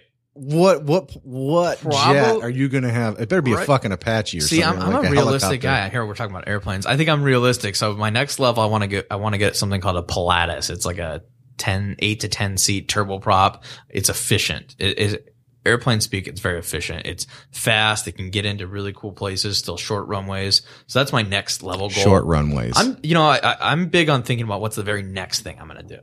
Right. I, I'm the big picture. That's not so much me. It tends to work itself out. But this Pilatus is a pretty badass airplane. It's about a two million dollar airplane. All right. At some point soon, I'm going to have that. A couple years probably. and That's what's, what's the airplane you have now? the airplane I have now, price wise? Yeah. uh, 310. I bought it for. It's All right. So pretty nice airplane. this is almost still. 10 times more. right. But my for- last one was 30. So okay. it- You're heading the right trajectory direction. We're on. Wouldn't even at 30. So- That's yeah. spent more in a car. Yeah. Is that used? You have to tinker on it? Yeah, it was slow and it was actually not a bad little airplane, but it's just a trainer. You pick up airplanes for that price. So that's my next goal. Beyond that, I don't know, some type of jet, Gulfstream, something, but we're not, I, I'm not really looking at that level of stuff right now. I'm looking at what can we realistically do? And that's something I'd love to find a way to, I love airplanes. I love aviation. I'd love to find a way to work it into our real estate business, whether that be apartment buildings in another city. We, What about Epic Airlines? well, I do have a little charter company. It's called JK Aviation. JK um, It'll, Aviation. Yeah, we'll never make money with that, but it, Hey, how do you know? The, the 200 Well- people that listen to this podcast might want to pay you to Delta up. Airlines can't make money. but Yeah. but I do it to keep the airplane flying, and, and that's something that's just a passion of mine. Aviation. I'm I'm constantly. Ta- I bet you I've taken half the RDI group up flying. You ask most of those guys, and and anybody. I, I love doing it. Anytime. Let's go. You have my number. Text me. Holla. It's a fun thing to do, man. It's, Yeah. Hell yeah, it is. Is there anything that I didn't ask you about or didn't speak about that you would? Now's your opportunity. If I missed something, I don't know, man. I think we pretty much covered it here. I tried to be thorough. Yeah, you're thorough. Um, there is some other things I could ask, but I want to save some for the next time too. I want to check. Is it okay if I check in with you in like six months to a year, see where Absolutely, you're at? man. I'd be Yeah, happy to. it's impressive. Well, thank you. Um, I had a great time. I'm glad I waited as long as I did. Um, I think I have better equipment, better better understanding of where This I want like to go. being on a real live TV show here, guys. If you can't, if you don't watch the video, I don't know. This is uh, this is legit. Yeah, if you're listening to it, just um, and I should thank Steve for that, who listened to the first couple of podcasts. Like, this is shit. Nobody's gonna listen to your shit if it sounds like that. You need good stuff. And if you think I know how to do any of this, I don't. I just took pictures of how Steve set it up, and I just, I actually don't know any of this stuff is. So, I want to thank my guest Josh Sterling for his time today. Thank you, Josh. I appreciate it in his beautiful office. Um, go check out what he's doing, man. Josh Sterling, Epic Property Management. Go to epicpropertymanagement.com. 734-225-6934. Pretty awesome stuff. And if you enjoy and find this podcast helpful, come on, man, give it a like, share it.